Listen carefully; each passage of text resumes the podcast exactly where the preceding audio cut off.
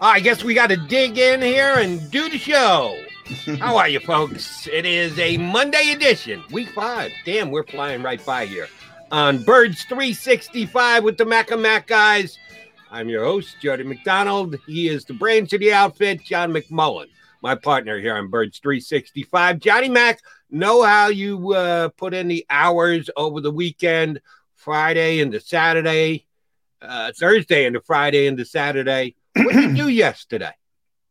But I think I saw the sun a little bit for the first time in six months. I I was out back doing a little yard work, stuff like that. It was a nice day for once. The, the weather was nice, but was it a nice weekend because the Eagles? Uh, a nice Sunday because the Eagles had as good weekend as they did in the NFL draft. Yesterday was going around to check everybody's opinion and like uh, knows as everybody's got one on the Eagles draft pouring out the grades, evaluating what they did as far as bringing in new talent, including some undrafted free agents, which I want to talk to you about today. Um, ranges vary from I saw a couple of A minuses. I saw a couple of C pluses. So that's a pretty good uh, differentiation between draft grades overall. And then we'll certainly get more into the weeds as we go. Uh, how would you rate the overall player procurement grade you put on Eagles for the last couple of days? Well, uh, after the draft, I gave it a B minus here on the uh, YouTube JAKIB Media uh, Network. So uh, I'm sticking with that, a B minus. I I didn't think you know it's a home run. Now grades, we all know. I'd like to call them, you know, first reactions. It's yeah, grades are kind of ridiculous, but everybody loves them. Everybody does them. So I threw out the B minus. I think they did some good things. There's some question marks. In a lot of ways, I look at that day too. This is going to tell the story of this draft as a whole because I think Landon Dickerson has a chance to be one of the best offensive linemen in this league if he's healthy, right, long term. And that's a big if. I mean, you're talking about a guy who's had two torn ACLs, uh, two ankle surgeries, a tightrope ankle surgery, which is the same surgery that shut Lane Johnson down last year. Um, you know, that's that's pretty significant. On the other hand, Joe, do you say, though, this is an offensive lineman. This isn't a wide receiver. So you just brace him up. And, you know, when he's been out there, uh, he's been just spectacular. I know there's comparisons to Ryan Jensen. Uh, we're going to have our, our buddy Damo on in a little bit. Um, I know he was talking to Brian Baldinger. He he compared him to the kid in Tampa Bay. I think Ryan Jensen, um, who's just a big bully. Yeah, anybody who saw the Bucs run to the Super Bowl, that's the type of player he is. And then the small trade back to get Milton Williams. That's going to be controversial. You were bringing up uh, before the show because Aaron Robinson, where does he land? You know, not only do you need a corner, but he lands in the division with the New York Giants and you know, think about the first round, Jody. The, this Giants Eagles thing, mm-hmm. Giants jump ahead. Uh, Eagles jump ahead of the Giants to get DeVonta Smith. They jump a little bit back. The Giants get Aaron Robinson. So it might not look big today because they're not high profile players, they're third round picks. But if Aaron Robinson turns into something and Milton Williams doesn't, that's gonna be that's gonna be a tough one to take for Eagles fans. You're right. Day two is the day that's going to generate the most conversation. We already had a chance to talk about DeVonta Smith on Friday uh, here on the show after the big pick on Thursday night. You know, I'm ecstatic about it because I think he's got a chance to be a star wide receiver in the league. Uh, the Eagles went away from their general philosophy of got to be in the trenches, got to be in the trenches because at that point in the draft, no one from the trenches deserved to be picked. So they did the right thing as far as I'm concerned, but got back to their philosophy over the course of the next two days by building in the trenches and went there immediately with uh, Dickerson. Uh, let me follow up with him on the injury front. Um, yes, he's had more surgeries than four, five, six guys, it seems like. His entire career, he's been rehabbing from some kind of injury. And when he does and gets back out on the field, he plays like a first round draft pick level talent It was a uh, kind of a boomer bust type pick for the Eagles, which I didn't know that was the way they were going to go, specifically for me, because their season this upcoming year probably depends on the health of a couple offensive lining, linemen returning Brooks, returning Lane Johnson. If those guys are healthy, the Eagles are going to be a much better team than the 4 11 and 1 team that they threw out there last year. But they take another offensive lineman with physical questions. The Eagle overall, as an organization, have some questions about uh, injuries and having injured players and how they deal with injured players and get them back onto the field. Did you think there was any chance the Eagles were going there? We, uh, you, you and I have talked in the uh, however many shows we've done about the fact that y- you need to be uh, above board and forthcoming about the type of injuries that you're dealing with and the like. Hasn't always been an Eagles strong suit uh, was I was I got to tell you I was pretty much floored by the fact that that was their second round pick. Well, not the player. I wasn't floored because he is that good. And think about the Eagles. A couple things. I mean, Jeff Stoutland is very close to Alabama. He was there at Alabama um, before he came to the Eagles. He was going to go back to Alabama yeah. this season uh, before the Eagles convinced him to stick around uh, in the transition from Doug Pederson to Nick Sirianni. So he's very close to that program. He's very close to Nick Saban. So he's got all the information you could possibly need about the kid. Uh, so that's number one. He also loves him as a player. Um, but the medical part of it is interesting because I got contacted by uh, somebody who used to be in the Eagles personnel department and said, you know, that's that's sort of a case by case basis. It really is. So if you think about, and he mentioned a couple players, Jaylon Smith, uh, Jay Ajayi before he came here when he was in the draft, DK Metcalf most notably. He said those guys were treated like lepers for their medical issues. They right. were they were day three guys, maybe priority free agent guys, as far as the Eagles were concerned, because of the uh, the injuries. Then you go back to Sidney Jones uh, who tore his Achilles at his pro day. The thing that's strange to me about Sidney Jones is he's a corner. Um, and Achilles, you know, that to me, okay, if you're a four guy, four four guy, and that turns you into a four or five guy, that's a concern. They didn't red flag him. Well, they wouldn't have taken him in the first round, but obviously they took him in the second round. Um, and here's the case with Dickerson again.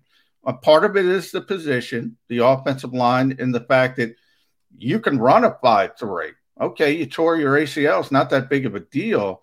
You know, Orlando Brown, we just talked about the big trade from uh, Baltimore to Kansas City. One of the reasons he fell in the draft because he couldn't run. Who cares? Where's he running to? He turns into a great offensive lineman. Um, now, there's, you know, is he going to be the same player as Jason Kelce long term, who's maybe the best movement center of the generation? No, he's going to be Ryan Jensen. He's 50 pounds heavier, strong. But the, the beauty of this pick, you could have the best center in football. We always talk about in Green Bay, Favre to Rodgers. Well, this could be the center version of that, Kelce to Dickerson, if everything works out. And and he can play either guard position as well. So yeah, he can I, play anywhere on the interior. Love his flexibility, but again, we're dealing with injuries on the offensive line right now. Uh, you made a uh, a well thought out speech about how oh, well injuries on the offensive line. You don't need to be a runner on the offense. Just get out there and block. Well, Lane Johnson can't just get out there and block. Brooks can't just get out there and block. These guys are on the sideline not playing because of injuries. And that's what scares me about Dickinson. Yeah, all right, he lost a tenth of a second off his 40 time but can he actually line up and play? Can he put the pads on on Sunday and get out and make plays slower than he might because he's dealing with an injury? No, certain injuries just keep offensive linemen out of the game, and that scares me about that pick. Uh, the Eagles have been a team, as you pointed out correctly, to throw the quote unquote red flag on them, which either drops them down their board or off their board the amount of injuries that Dickinson had, uh, to me, I thought would push him down much further than the second round. Now, if he uh, misses two games in the next four years, they're going to look like geniuses. They got first round talent in the second round, but if he misses 20 games in the next four years, uh, Macdonald and McMullen are going to sit here and go, How did the Eagles not know that this guy was an injury waiting to happen? Well, yeah, and by talking about you know the injuries, um, I'm I'm talking about the rehab of those injuries. In other words, maybe a torn ACL affects a skill position guy a little bit more than an offensive lineman. Obviously, if you tear your ACL, you can't play. If you tear your Achilles, you can't play. So I'm not trying to downplay the injuries. They're significant injuries. I'm just saying, from the medical staff's perspective, they're going to take into uh, account the position. In other words, it's easier for an offensive lineman to come back from significant leg injuries than say a guy who who does have to run four three or four four. That's a big part of his skill set, or that makes him a successful player. But you're right. I mean, this is this is yeah. Uh, that's why I said this this pick, even more than the Milton Williams pick, it will define this draft because I know you know you're getting a good receiver in DeVonta Smith, and certainly when you compare him to what's here, uh, Eagles fans are going to say, "Wow, that's what a receiver looks like." um, and and so you know that, but I mean, you need more than that, especially when you're as talent deficient as the Eagles coming into the season. You need to get three or four contributors from this draft. If you get two really good players, one, two, and you have the opportunity from a, a, a skill set trade standpoint, certainly, well, then that's going to look like a, a really good draft in a couple years. So I, I think so much of it hinges on on on Landon Dickerson. I really do. All right, uh, let's move to that third round, second pick in day two, where the drama got ratcheted up even more with the Milton Williams selection. The Eagles uh, traded back just a handful of spots to add an extra pick. At the time, I said, well, they must have a grouping of players on the board that are very close that they're willing to do this. This wasn't a move down a half a round, move down an entire round. This wasn't a massive drop down, it's just a small drop down to add an extra pick. Okay, this should work out well. And then they do that. They take Milton Williams, the DT from Louisiana Tech. Okay, I checked his grades. Looked like that's about where he should have been drafted. They could use depth on the defensive uh, line. Okay, this pick makes a lot of sense. And then we get the video, which turned into a viral video of the Eagles in their war room afterwards. Howie Roseman going around fist bumping any everybody. He gets to Tom Donahoe, who's been a front office exec for the Eagles for a while now, was pretty big wig around the league before he came here to Philadelphia. And Tom Donahoe looks like he wants to touch anyone on the face of the planet other than Howie Roseman. It was yeah. the most disingenuous fist bump I've ever seen in my entire life. And he gave it one. Uh, okay. Uh, so it wasn't too hard to put two and two together and come up with four that he did not like the Eagles' move to trade down that uh, there was a particular player on the board yeah. that he probably thought the Eagles just needed to take. Don't worry about adding another sixth round pick. The Eagles had plenty of picks to begin with. Um, and he was not afraid to show that on camera. A couple of things off this for me, then I need your take. Shame on Tom Donahoe. You got to know that. You're in that room. You've given yeah. the NFL permission to use your camera. You don't know whether you are or aren't on that camera. You have to believe that you are. And uh, I'm sure that there was enough conversation had before the Eagles made the move.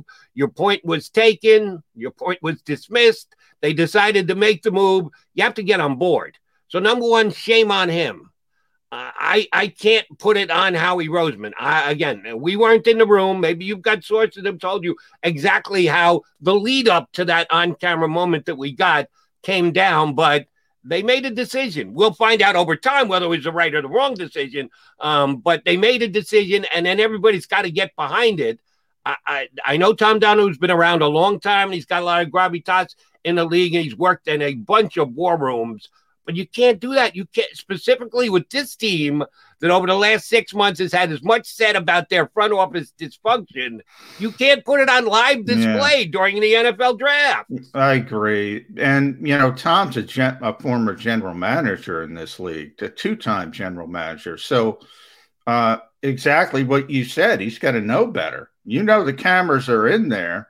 You certainly know the the narrative around this organization right now and that there's uh, disarray. We don't know the the chain of command. We don't know who's making the picks. who's chiming in? Are you sticking to the board? You know, one of the reasons you've seen some of the reporting, we had Jeff McLean on recently.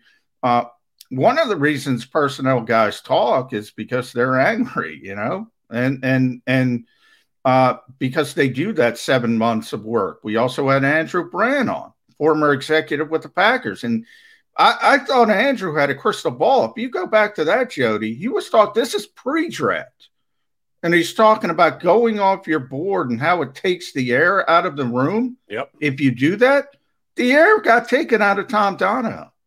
The air, you saw the air get taken out of him in that moment. So the question to me is this is the only question, Jody. Was it about the player? And he liked Aaron Robinson better than Milton Williams. If, if it's about that, it's not that big of a deal. That happens all the time. But um, I go back to your first point. He's got to know that as a professional. He's got to hold that angst in uh, until he's away from the cameras. B, if it's about the board and they went away from their board, then it's a problem because that's been too, I won't say consistent, but it's happened too much over the past couple of years. Right. And uh, again, I don't think uh, today, tomorrow, next week, the month after, the year after, we'll know exactly what the board said at that moment. I, I just don't know if you'll get anybody. Dono was pretty upset, so he might yeah. at some point tell somebody something. But my guess is that they yeah. were all pretty closely graded. Donahoe, let's uh, we'll we'll make a for instance here, and if I'm off base here, please call me on the carpet for. Let's say uh, Robinson was a six four, that that was their grade on Robinson, and uh, the next guy was a six four point five, and the next was a well, they were all probably pretty close. And Eagles uh, on their board saw well, yes, we acknowledge that we're dropping down, and we may be taking a lesser player, but it's not that much of a lesser player. So if we can add draft capital and get a sixth round pick, it's worth it. We're not dropping from a seven to a six. We're dropping from a 6.5 to a 6.5.5.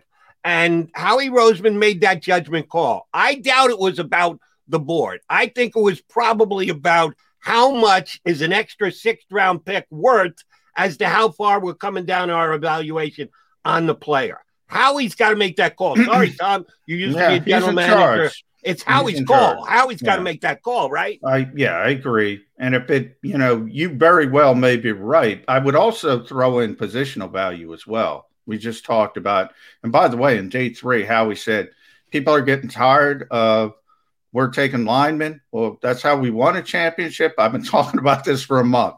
And he said flat out, that's how we're going to win another one. So DeVonta Smith wasn't a change in the DNA I always talk about. They hit pause to get DeVonta Smith, yep. and then they took it off pause and went back, right back to drafting Lyman. So my take on it is probably they were very close. Uh, Blake Beddingfield was on. We had a, a, former scouting director. He talked about the vertical and the horizontal boards. So you do the positions. You have uh, each type and it came down to me probably. They probably looked at Aaron Robinson as a slot corner and said, we'd rather have the defensive lineman who could be uh, something of an impact down the line. That would be my guess. And uh, it did lead to some drama, but I think it led to the Eagles getting a decent player at a position of need. Defensive tackle is a position of need. All right, he is uh, John McMullen. I'm Jody McDonald. Mac and Mac on Birds 365. We're going to bring a third opinion into the mix. Joining us next is venerable Eagles beat reporter. He's been doing it for a while now, and Hall of Fame voter here in Philadelphia, Paul Domowitch, going to join us on Birds 365. If you missed any of today's show on the JAKIB Media channel, listen to the podcast on your way home. Available on YouTube, Apple, and Spotify. Welcome to the Wildwoods, the perfect place where you can safely do everything or nothing at all. Catch a wave, take a nap, go for a drive, grab a bite. It's your vacation and we're doing everything we can to make it a safe one. The Wildwoods. Your vacation, your way.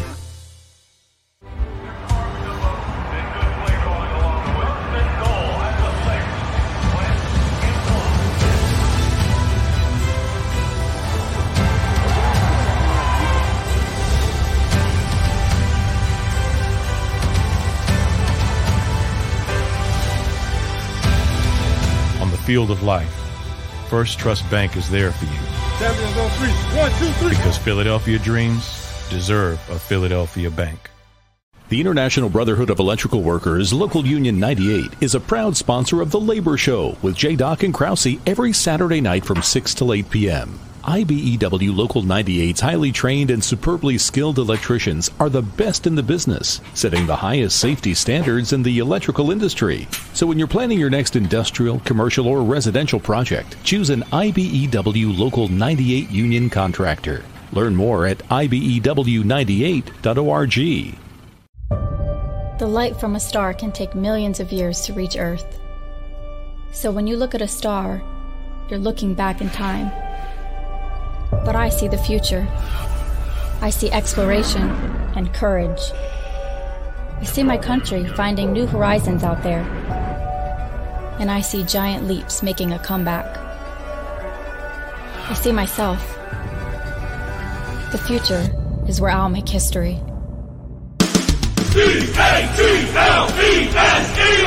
Jody Mack the legendary sports talker joins forces with NFL insider John McMullen.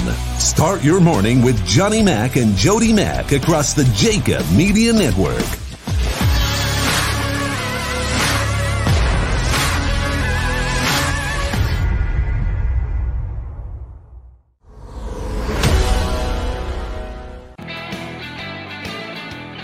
Appreciate you tuning in to Birds 365 here on the JAKIB Media YouTube channel. John McMullen and Jody McDonald here with you. We will put a third voice into the equation here. Uh, for Johnny Mack and I, this is week number five, so show number 21, which means we've got some catching up to do. I believe our next guest has actually done more Eagle drafts than we have shows here on Birds 365. Uh, he's been doing it for a while, covering the Philadelphia Eagles for the Daily News, Inquirer.com, Philly.com. Uh, our buddy Paul Domowitch joins us here on Birds 365. How are you this morning, Damo? Uh, I'm doing great with two of my favorite people in the world. Uh, doing great. And thanks for reminding me how old I am. We're right there with you, Damo.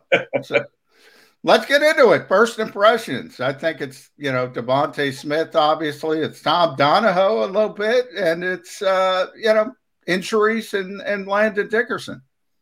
Yeah. I mean, I, I thought they had some good picks. Uh, day two was was the problem I had. Uh, I know, you know, I did I talked to Brian Baldinger yesterday, and he is just drooling over Landon Dickerson. And there's no questioning this kid could be a, a an All Pro talent. Um, I just the the injury history in the second round after what they've experienced in the past with Sidney Jones and saying they would never do this again. Uh, I question that pick. And then I had a problem with the third round pick because they could have had Aaron Robinson. They not only lost him, they lost a good slot corner uh, or potential good slot corner, but he went to the Giants where he's probably going to be uh, an immediate slot starting slot corner up there. And they got a guy. Milton Williams is an analytics pick. Uh, you know, can jump high, can run fast. I don't think he can play inside. Uh, you know, he gained weight because they were, you know, they were using him at 260 at, at Louisiana Tech and moving him inside and outside, and he was kind of getting beat up inside. Uh, I mean, he was better outside, and I think that's probably where he's going to make this team as, as ultimately as a, a you know a four three end. So I don't think it really addresses the defensive tackle situation. Damo, uh, you mentioned how if Aaron Robinson was the guy that the Eagles were thinking about drafting, traded down, watched him come off the board, he goes to the Giants. So the Giants won up them in that round, but the Eagles had won up the Giants in the first round by moving ahead of them to get DeVonta Smith. Both teams will deny that uh, the guy that came off the board was the guy that they actually wanted, but we can stick strong to our beliefs the giant eagle rivalry is pretty damn good to begin with. Is it heightened? Is uh, that much more because of what's transpired the last couple of days in the draft? I'm sorry. Say that again, Jody. I said the Giants Eagles rivalry oh. because of the back and forth of their draft maneuvers, picking guys off that maybe the other one wanted. Will that add to the rivalry of the Giants Eagles, or was that forgotten as soon as they wrapped up the draft? You know, I, I think from the fan standpoint of view, uh, I don't, I don't think it's a a thing that'll entice the the rivalry. But you know, it's it's it's kind of like if, if Aaron Robinson turns out to be a very good player, and Milton Williams kind of dies out, and we forget about him real quick. You know, you're talking about for the second year in a row a comparison fans and and critics can make. Uh, last year it was Reagor versus Justin Jefferson. You know, this year people can look at that Aaron Robinson pick and uh, have second guess, you know, second guess it if it turns out that way. Now, the one thing I would say for the Eagles, perhaps, Dom, I'll throw this at you, is that you mentioned Aaron Robinson is probably going to be penciled in as a slot corner. And the Eagles really need that outside corner yeah. uh, opposite Darius Slay. So, you know, Avonte Maddox did not succeed. At least you could probably kick him inside. Maybe he can hold up. So positional value, do you put that in the equation when you talk about Williams? And, and it is interesting because I agree with you on the analytics part of it. And he's got very short arms. So yeah. if they do want to play him at defensive end, that kind of uh, raises a red flag in my mind. But positional value as a whole, defensive line versus slot corner, do you think that played into how he's thinking? Possibly, although they insist that that position meant nothing. But you're but clearly this is a team that has always valued the offensive and defensive linemen. That's how they they want to you know that's how they they built this team in the past. That's how they want to rebuild it now. So and and McPherson, the guy they took in the fourth round, probably is more suited to uh, play outside uh, than Aaron Robinson. So I mean, he'll compete for a job there faster than Robinson would. Robinson might have been able to step in and and play in the slot. But you don't, you know, you don't want Avonte Maddox outside anymore. We saw enough of that. Yeah. Uh, to he's either got to be a, a, slot or a safety uh, going down into the future. Damo, let me get uh, with you about one of their day three picks, and that's the running back from Memphis, Kenneth Gainwell. Uh, again, one thing that surprised me about the Eagles draft overall was they're willing to take some chances. Certainly, the offensive lineman from Alabama's injury history, boom or bust possibility. Same thing with Gainwell, a guy who sat out this year, opted out, but the year before was absolutely one of the best running backs in the country. Now he comes in here, could be great, could uh, set the world on fire, could challenge Sanders for the starting running back spot, or he could be a guy who just never reverts to what he was before he decided to take a year off from football. Did you like the gamble the Eagles took there?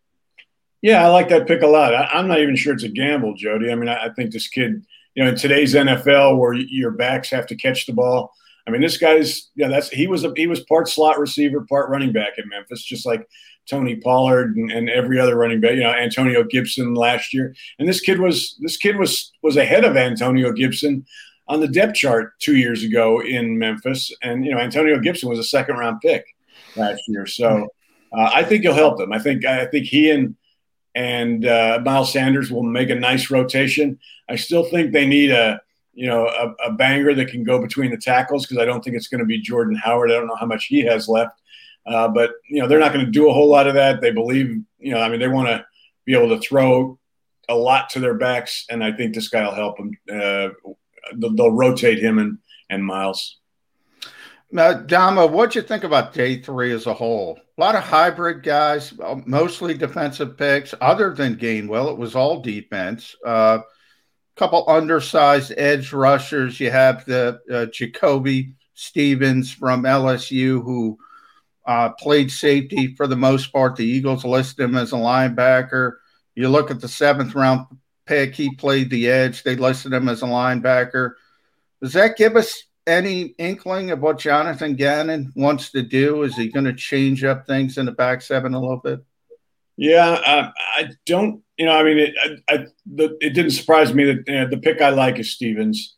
Uh, I don't. Every team in this league can't get enough of, of cover safeties now that can, you know, so that you can play uh, three safeties in, in sub packages. So I think that's where they envision him. You know, the two the two edge rushers. Uh, you know they had production in college. Uh, so I mean that's you know when you get to the sixth round, you're just looking for guys that either were very productive in college or or or have great measurables. Just one trait that you can grab onto and hope that maybe they turn out to be players.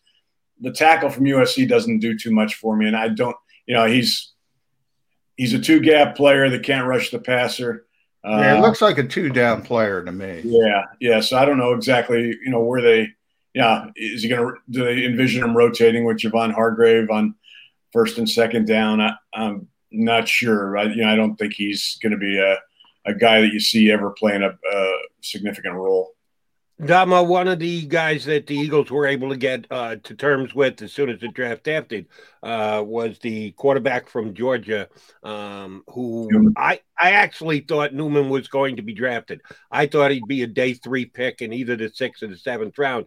Didn't happen. The Eagles jumped on him immediately, got him signed. Again, another guy who decided to opt out, sit out, uh, had flashed prior to, so you get that very good upside. Uh, the Eagles did not draft a quarterback. Uh, we talk about they stick to their DNA and stick to the trenches. Well, part of the DNA is quarterback factory, and they always have to have a new one coming in. Didn't have, have to use a draft pick to get Newman. I thought it was a damn good sign. Doesn't mean the kid's ever going to be a quarterback in the league, but just from a prospect perspective, I thought it was a good move by the Eagles. How much are we going to see of Jamie Newman this uh, preseason? Well, I mean, he's going to compete for the third quarterback job since they – don't have an, another quarterback. I, I, like the signing. Uh, you know, he, he's got a lot of the same traits that Hurts had.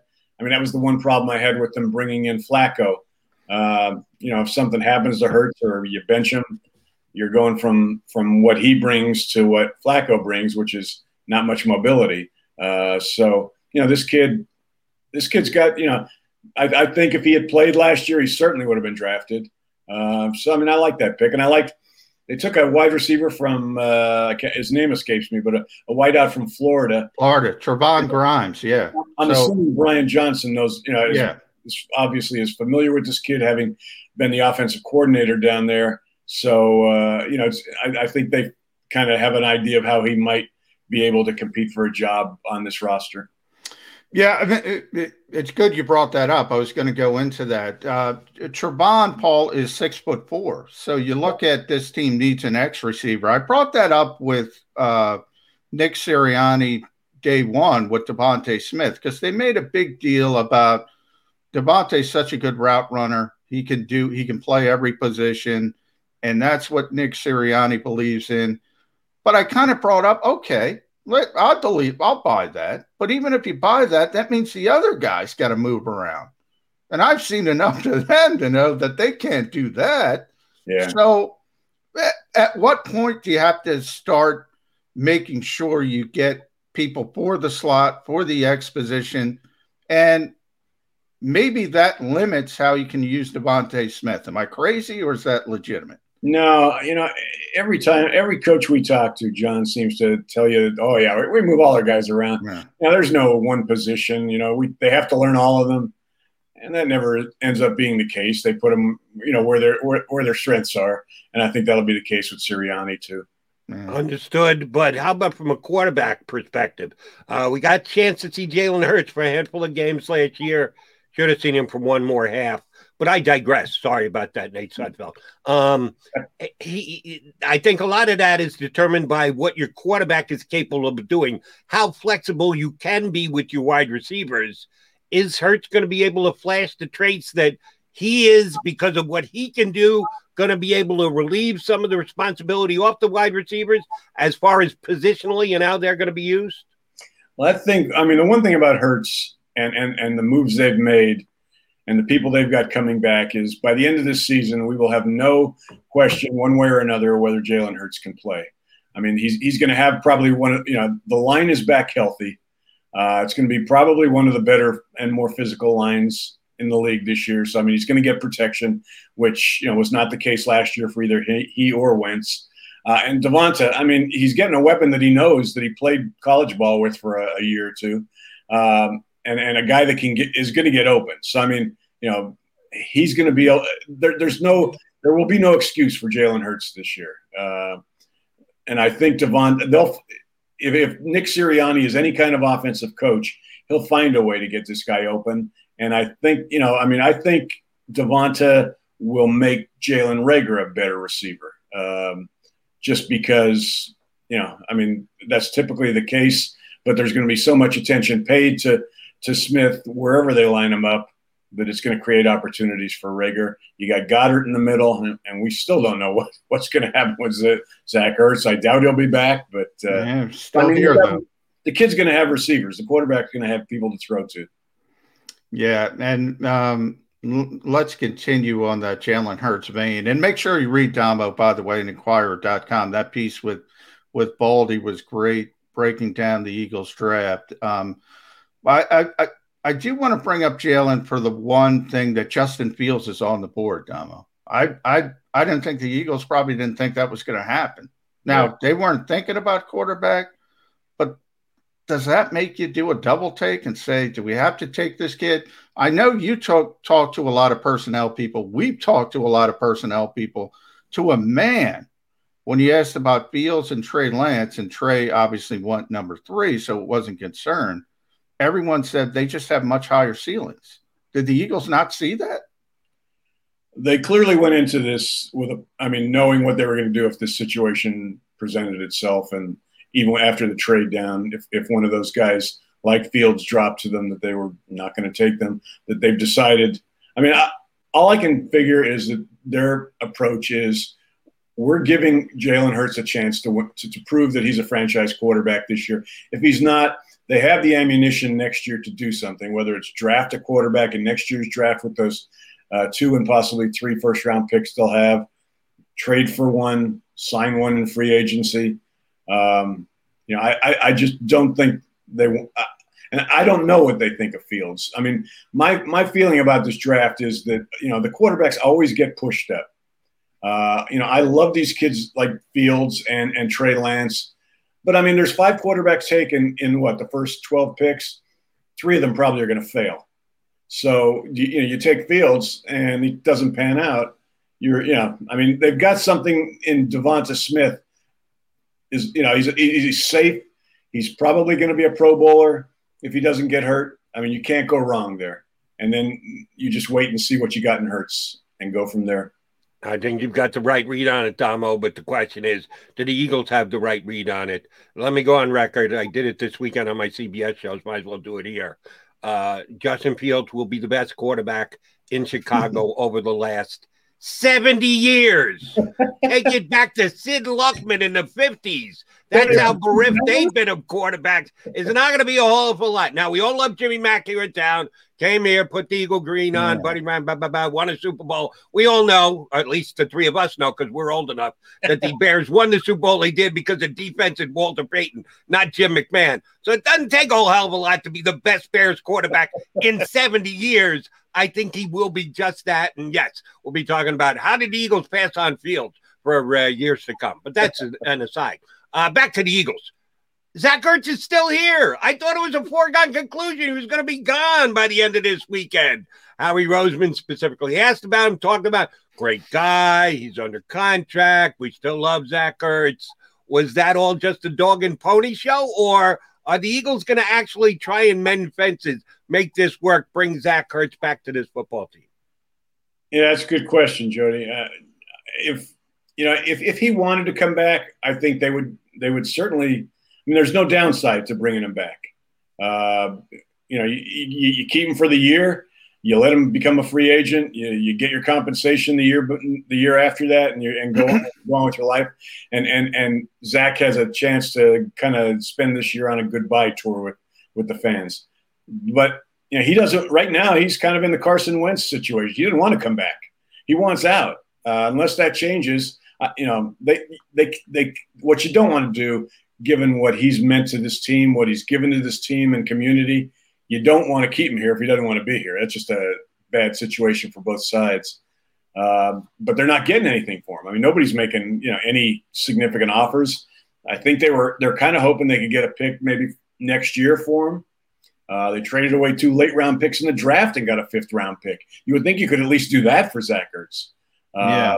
So I but I, I, still don't think there's any way he comes back either because you know they they they finally get some value for him or you know work out a deal where they release him but I can't they will not force him back. I mean he would have to say okay I'm okay with this. I'll play my last year and then we'll say goodbye. Yeah, and it is interesting, Damo, because he's the Eagles players rep, and obviously the NFLPA has been wrangling about off-season work. And I know your colleague Les Bowen got in touch with him asking him about that issue, and he didn't seem interested in it. So yeah, yeah. it doesn't seem like he's ready to return to Philadelphia or planning to return to Philadelphia. And you go back to the end of the regular season, you had that tearful Zoom press conference. Uh, it just seemed like the end. You look at uh, him and uh, Carson on the field uh, after the final game. Uh, I don't see that changing, but he is a professional. If people want to hang on their hat on some hope, he is a pro. So maybe the Eagles can go that route. Yeah, and you know, I I don't think the fence is completely broken. I mean, it wasn't like they had an angry uh, dust up. You know, uh, I, I, don't. I, I think it, you, are right. This, this is the kind of guy that you could probably talk a little more sense to, as opposed to Carson, where you say, you know, it, it, even his agent will will look at the situation and say, you know, this would be good. You know, you stay for one more year and say, and, and it just ends well here. Um, but I think he wants to go someplace else. He knows this isn't a playoff team this year, probably. I think he'd like to go.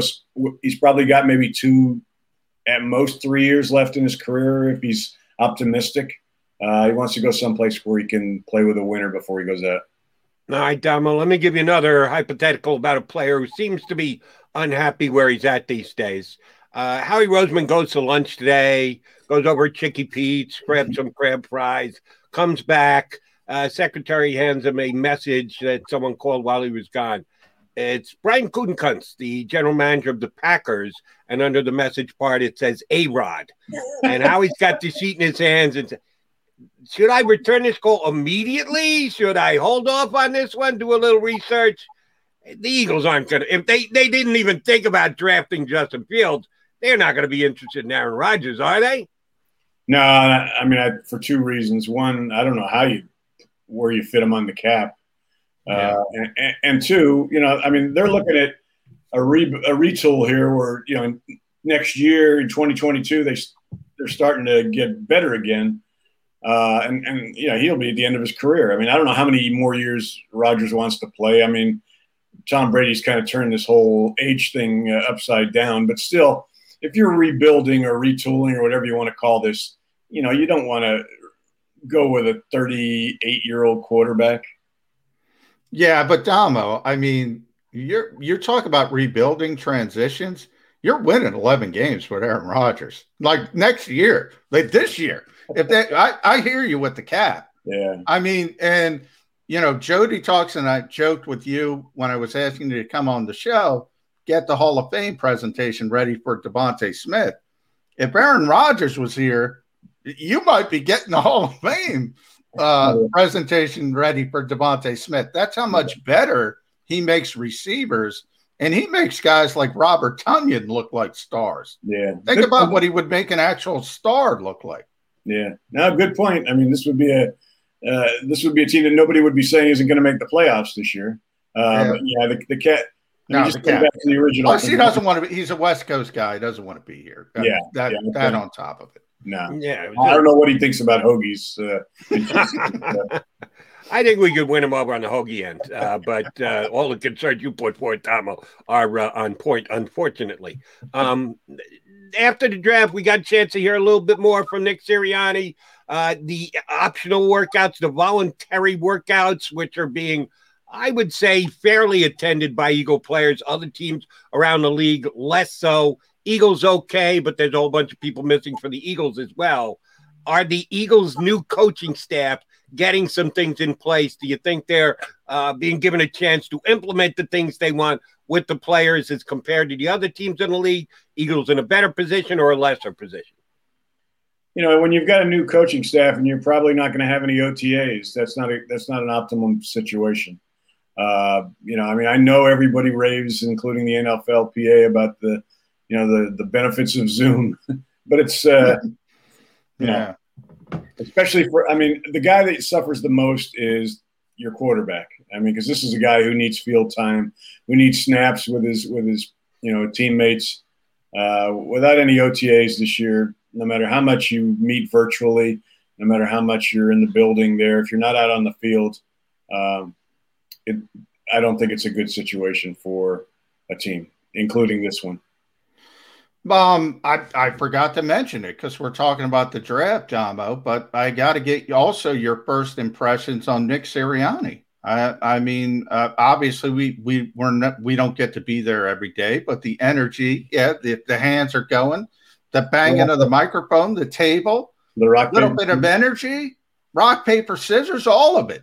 Yeah. What what uh, I, I do like the energy. I yeah. I admit that. I think you know, it was very important for the Eagles to get some juice in the building. They have this younger coaching staff as a whole.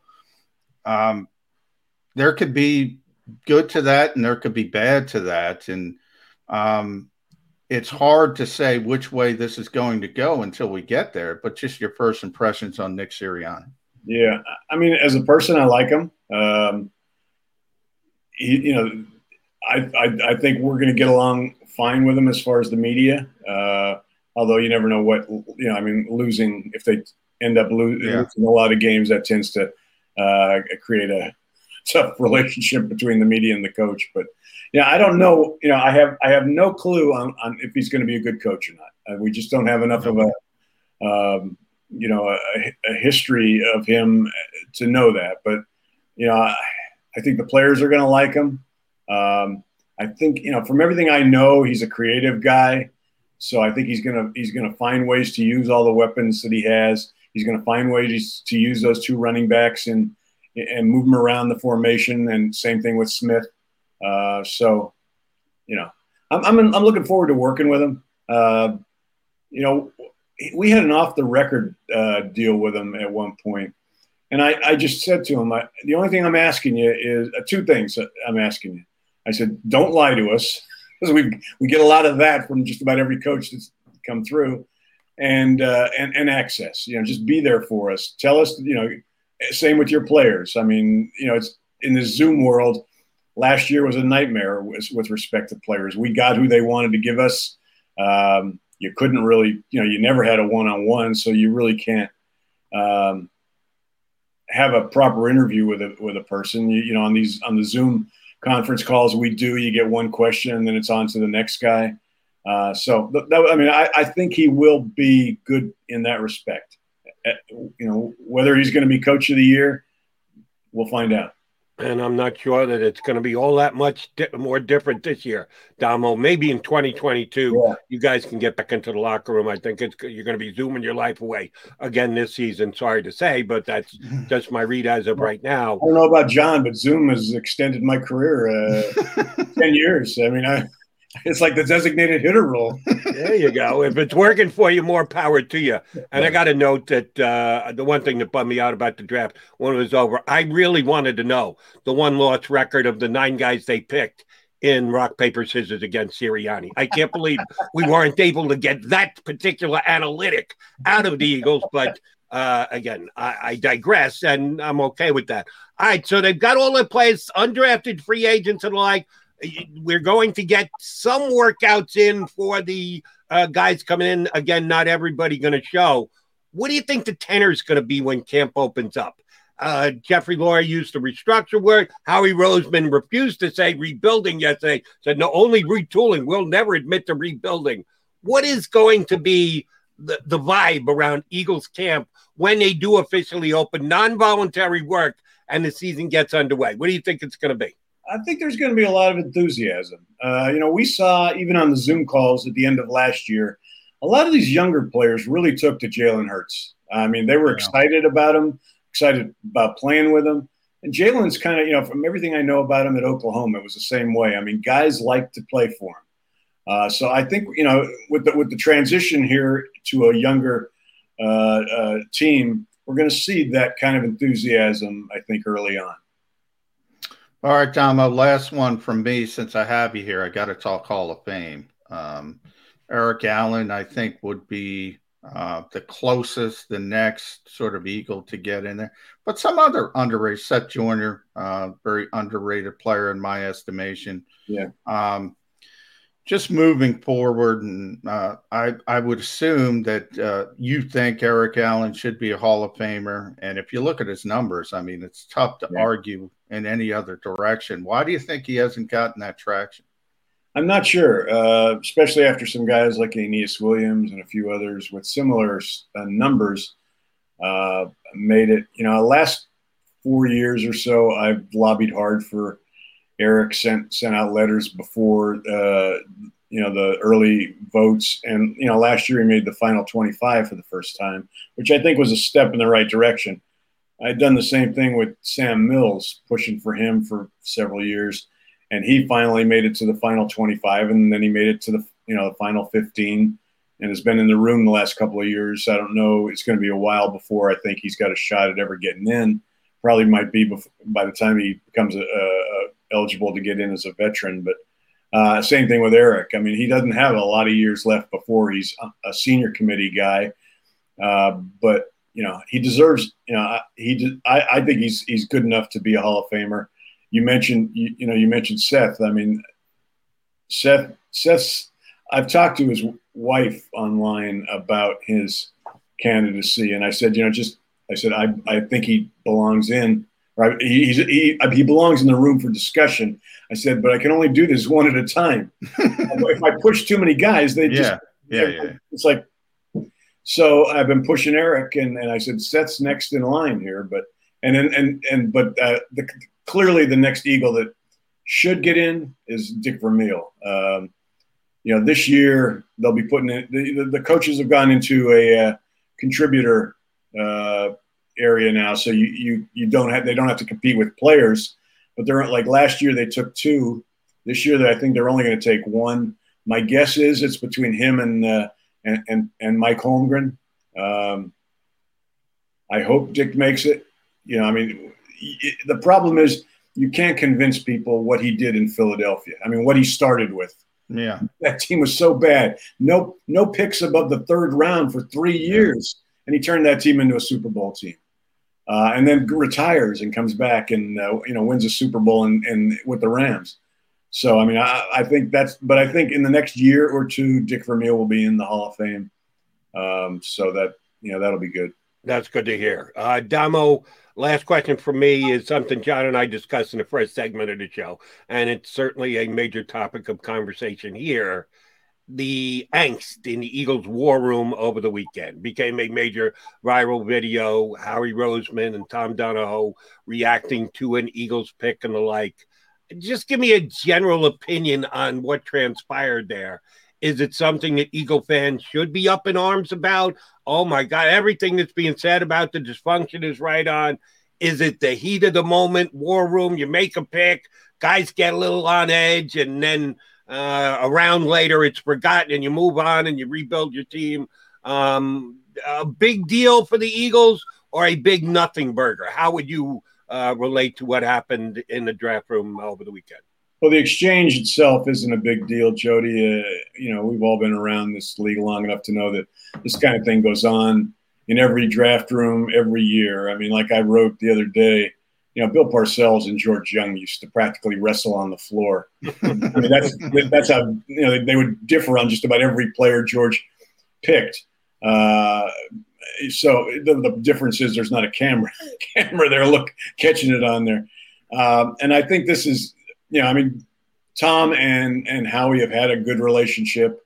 Uh, he brought Tom in for God's sakes. So I, I think from that point, there's you know it's overplayed. But the the the the, the reason they were at odds was the Aaron Robinson situation, and that is a big deal because if Aaron Robinson turns out to be a player and Milton Williams doesn't, you know that's just going to hang there for a, a long time. Damo, we appreciate you coming on, getting up early with us. Um, yes, may Zoom extend all our careers yes. for that many more years. He's been covering Eagles for a long time. I've been talking about it. McMullen's as good at it as anybody we know. Uh, we appreciate your coming together with us today, and we will certainly be tapping into your expertise again. Thanks for having me, guys.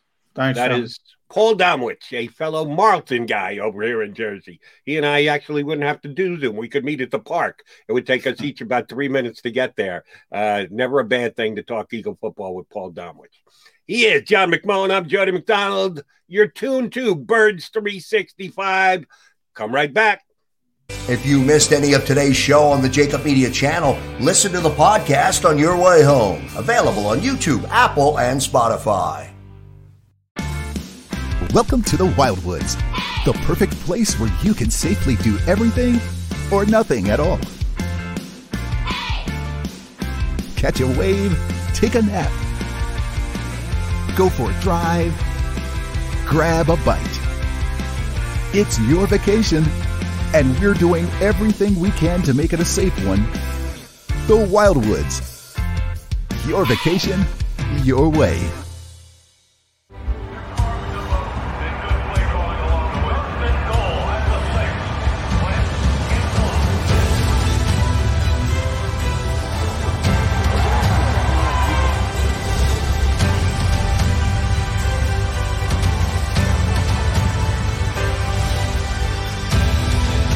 Field of life, First Trust Bank is there for you Champions on three. One, two, three. because Philadelphia dreams deserve a Philadelphia bank.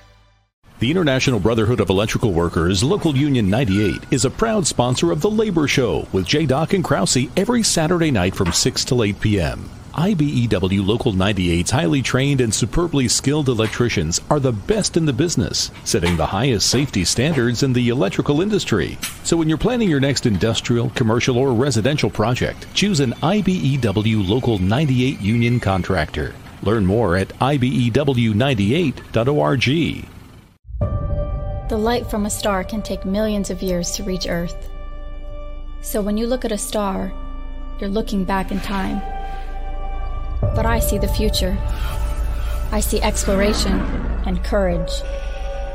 I see my country finding new horizons out there.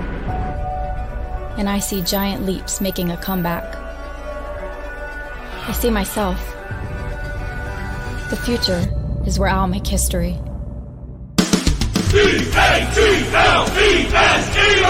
Jody Mack, the legendary sports talker, joins forces with NFL insider John McMullen. Start your morning with Johnny Mack and Jody Mack across the JAKIB Media Network.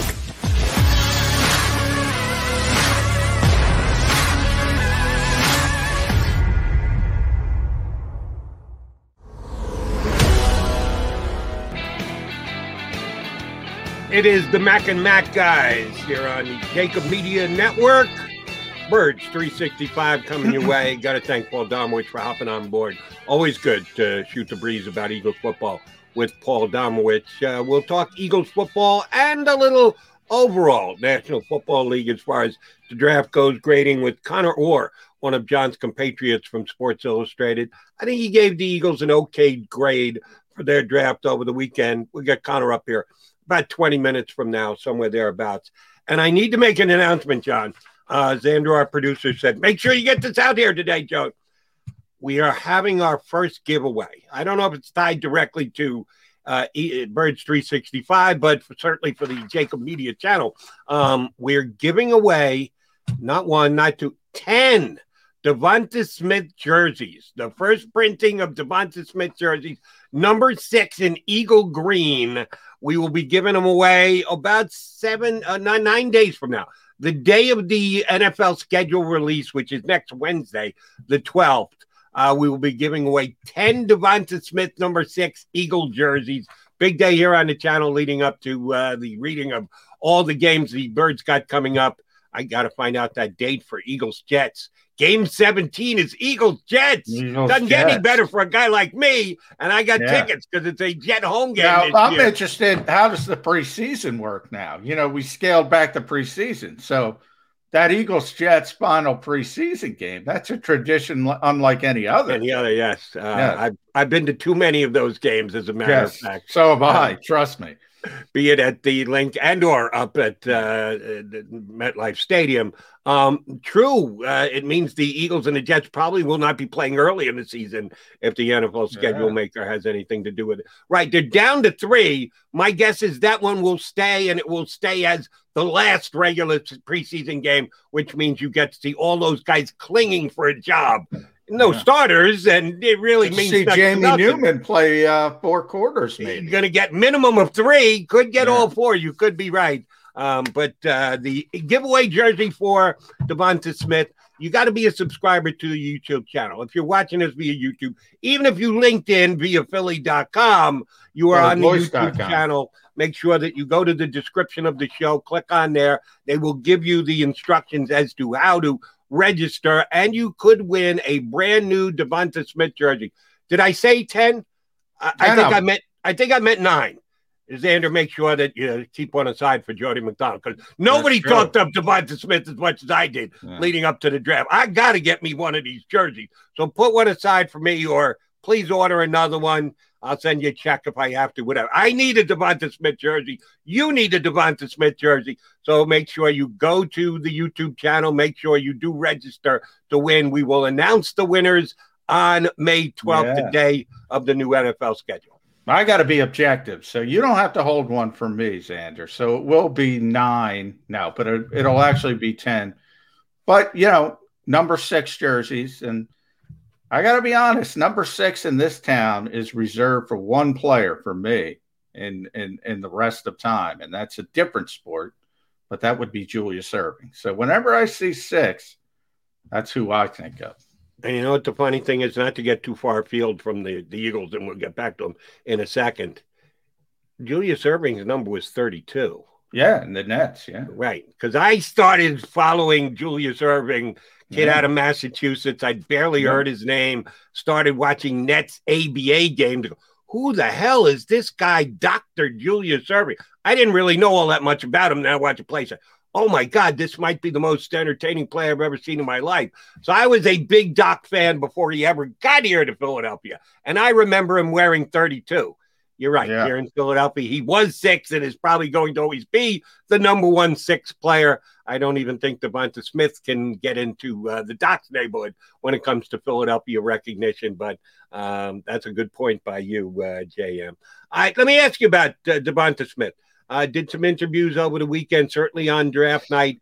he said all the right things to me. Sometimes you formulate an opinion on a guy, uh, you never get a second, first impression. My first impression of Devonta Smith was a pretty good one. I had one prior to the draft, and then he officially became a Philadelphia Eagle. I think he said all the right things since. You good with Devonta Smith and uh, what he brings here to Philadelphia, uh, in addition to all his abilities on the football field? Yeah, he seemed to come across uh, very well. Everybody talks about him, uh, like what how hard worker he is, how tough he is. You know, I think one of the interesting things about Devonta Smith early in his career at Alabama is, even though it was only for a couple practices, Jody, uh, they moved him over to the defensive side of the football to take a look. They had so much talent at wide receiver, uh, and he was willing to do it. I think that's a positive thing. That's what the people in Alabama say. And there's the concern about the 166 pounds, but there's no concern over the toughness and the fact they always point to that. This guy's willing to play defensive back if you need him to. So uh, the durability has been there at the college level, and we'll see. That's my only concern. I said that from the start. I think it's a legitimate concern. I do think you have to look at history. There's not a lot of comps of uh, receivers that small uh, being that successful, but there's a few outliers, and I think Devonta Smith is going to be an outlier.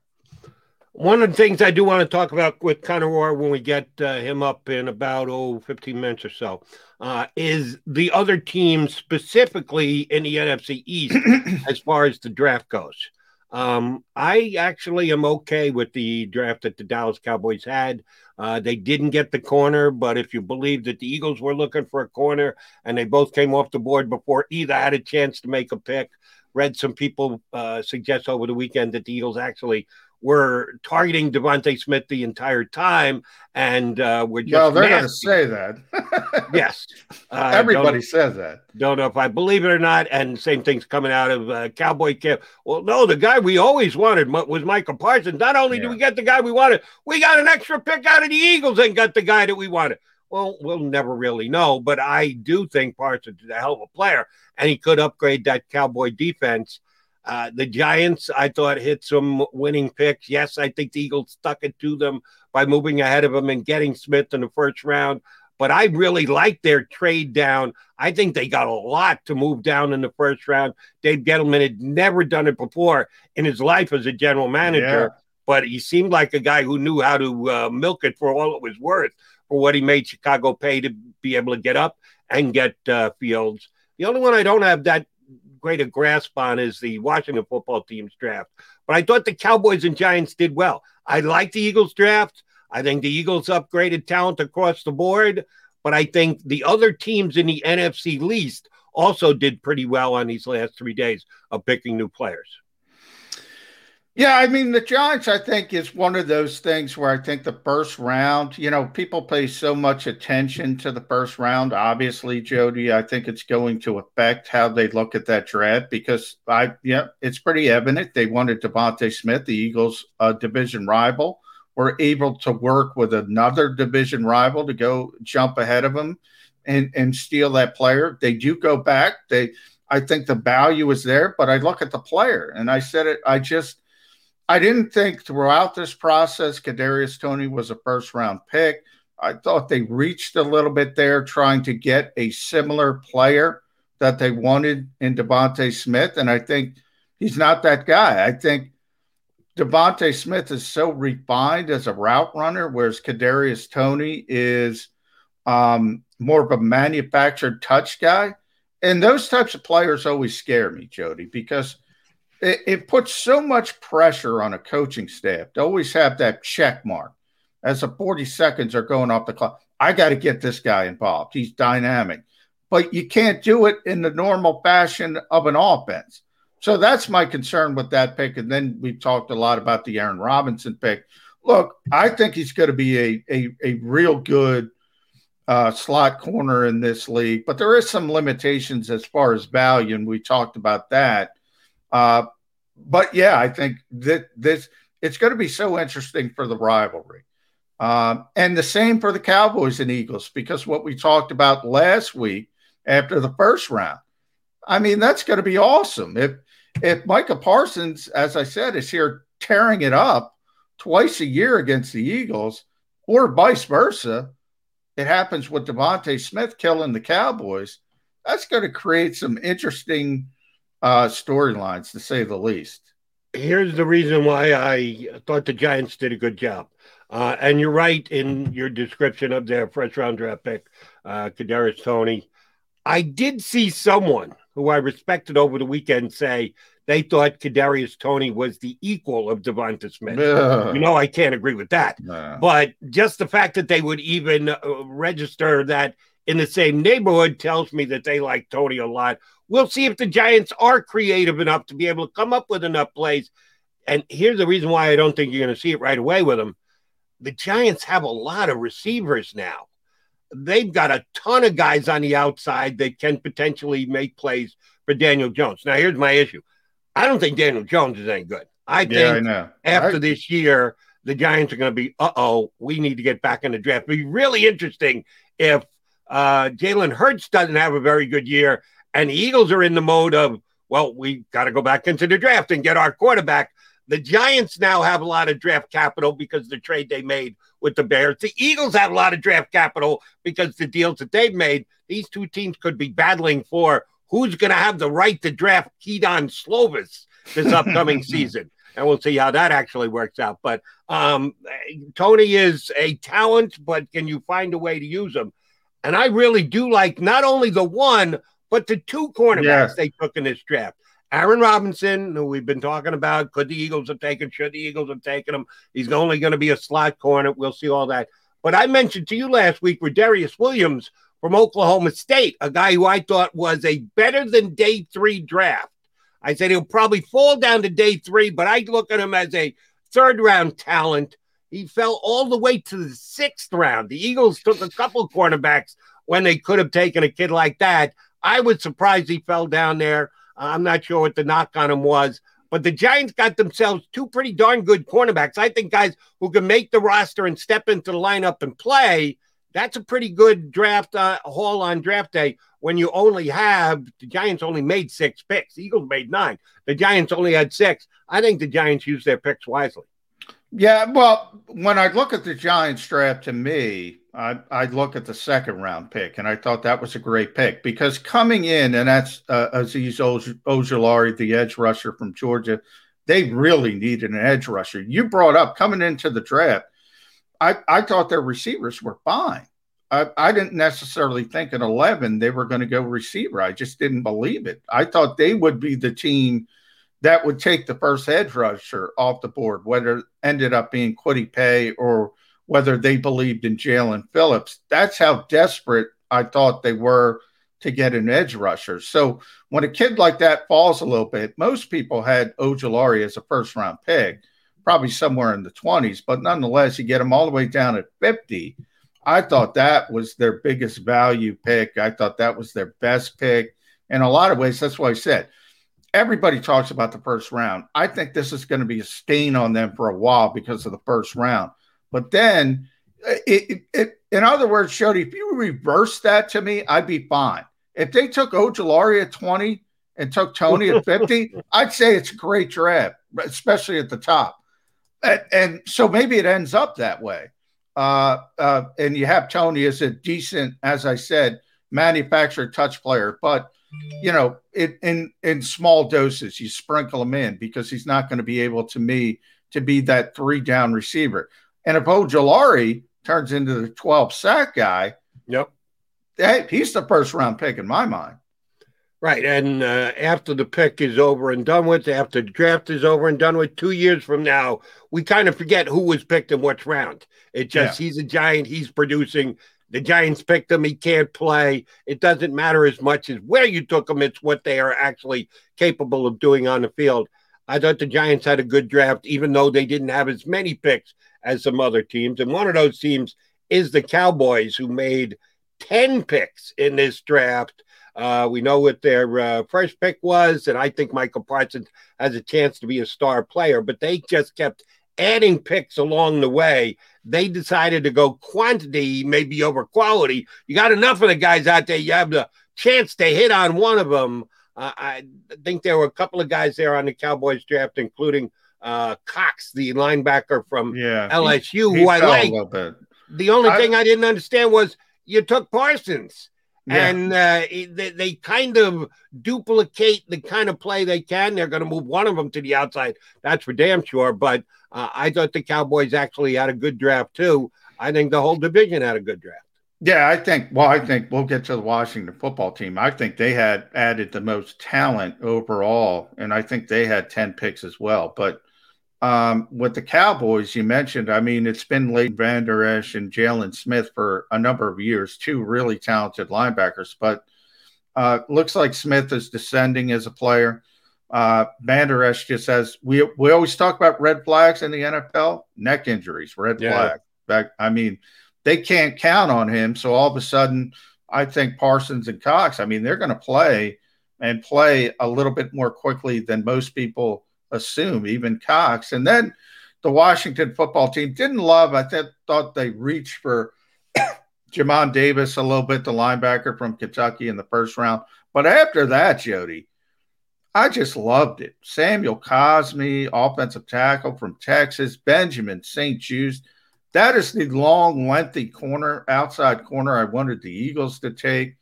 And, and Dyami Brown, some people, they got him at the back end of the third round. There were some people in this league that thought he would sneak into the first round uh, really late, and they were able to get him in the third round.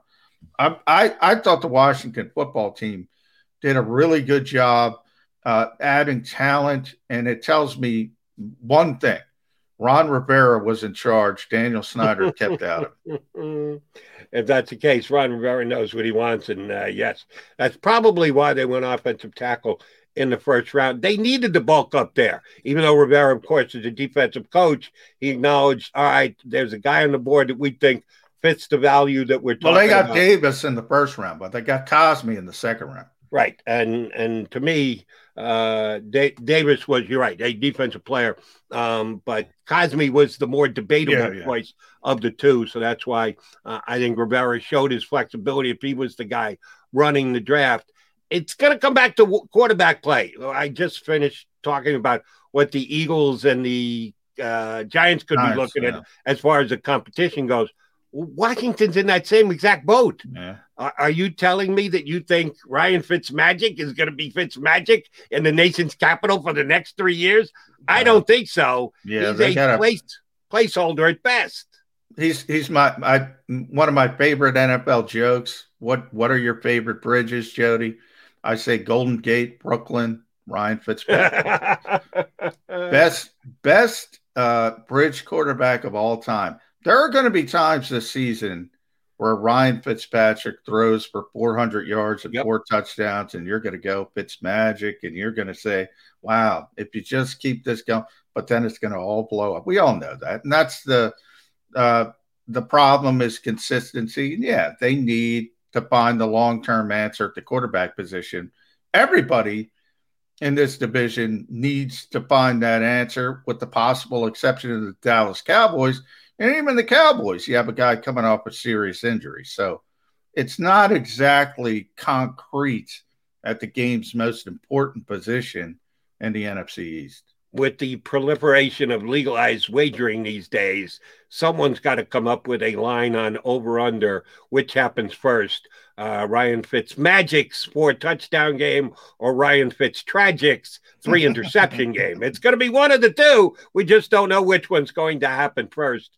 Uh, and I've never asked you about this, not since I don't know if I've asked you on any of my radio spots. I had to going into the uh, last game of the season. What are your thoughts on Taylor Heinicke, who they not only retained but gave a multi-year contract to, and then went out and signed Fitzmagic slash Tragic anyway? Um, he did keep them in the game against Tampa Bay in the playoffs this year. They didn't win, but they did stay in the game, and he was okay. He kind of came out of nowhere, uh, Yeah. kicking around forever.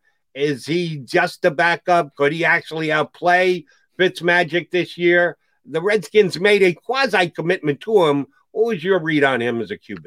I think he's a good backup. You know, he was in Minnesota, and I have a lot of contacts there. He actually was set to be the backup there, and even uh, he had a weird uh, uh, uh, accident. He got locked out of his house. He kicked in a glass door, which is ironic because he's he's always been regarded as a very smart kid. Well, it's not a good idea to kick in a glass door No. And he slit his uh, one of his tendons in his leg, and that really set him back. Um, but he's undersized. I mean, there's limitations there. But you saw in the playoffs, he basically came off off the street. Two weeks later, he's starting, and he was really competitive. Yeah. and he can do some things. And he was on, as I said before that injury, he was on a an upward trajectory. But it was always about being a good backup quarterback. I, I just don't think he has the skill level uh, to be an NFL quarterback over 16 games. I, I do think he'll turn out to be one of the better backup quarterbacks. In fact, rem- reminds me a lot of Case Keenum, who's been um, a great backup quarterback in different slots and had the one really, really good season in Minnesota when Sam Bradford got hurt. Reminds me uh, of Case Keenum. That's uh, it's funny that you mentioned that name. I don't even know this. I should know this if I'm the host of Birds 365, but that's why I got you as my partner. Did Case Keenum sign with anybody this year? Is he That's on anybody's roster? He's got to be. I got to look it up though. Yeah, I, I I, I would have to look it up as well. I should know where Case Keenum is. I should know too. That tells me I don't think he's signed. I think he's still sitting out there. Um, and yes, you're right. He's had some. Uh, every time they try and elevate him as a starter, it becomes too much. But if you just keep him in that backup role, he is a fine backup. Cleveland. So he's in Cleveland with Really? Baker Mayfield. Yeah. I did see. I didn't know that. Shame on me. That's why I have you to look up these things real quickly. Uh, he's good like that. He is John McMullen. I am Jody McDonald. We are the Birds 365 guys. Uh, coming up next, Conor Orr, who covers the entire National Football League for Sports Illustrated. He put the draft grades out for all the teams this weekend. Johnny and I just gave you our quick reads on the Cowboys, the Redskins, uh, excuse me, the Washington football teamers, uh, and the Giants. Uh, we'll get an entire National Football League left with an Eagles slant from Conor Orr of Sports Illustrated. Joins us next here on Birds 365. If you missed any of today's show on the JAKIB Media channel, listen to the podcast on your way home. Available on YouTube, Apple, and Spotify. Welcome to the Wildwoods, the perfect place where you can safely do everything or nothing at all.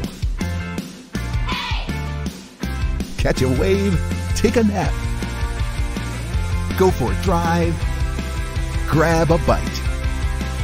It's your vacation and we're doing everything we can to make it a safe one. The Wildwoods. Your vacation, your way.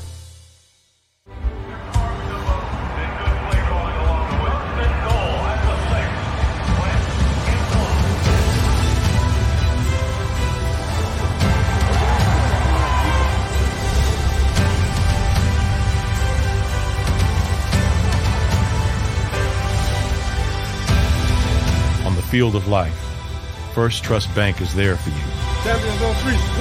Because Philadelphia dreams deserve a Philadelphia bank.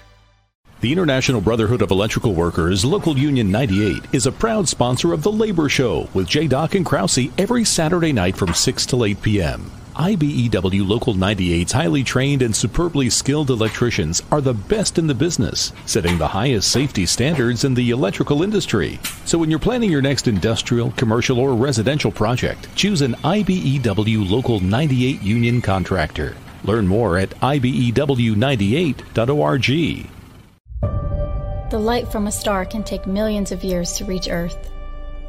So when you look at a star, you're looking back in time but I see the future. I see exploration and courage. I see my country finding new horizons out there. And I see giant leaps making a comeback.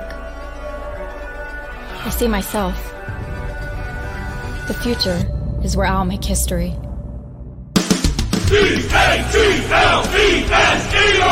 Jody Mack the legendary sports talker joins forces with NFL insider John McMullen. Start your morning with Johnny Mack and Jody Mack across the JAKIB Media Network.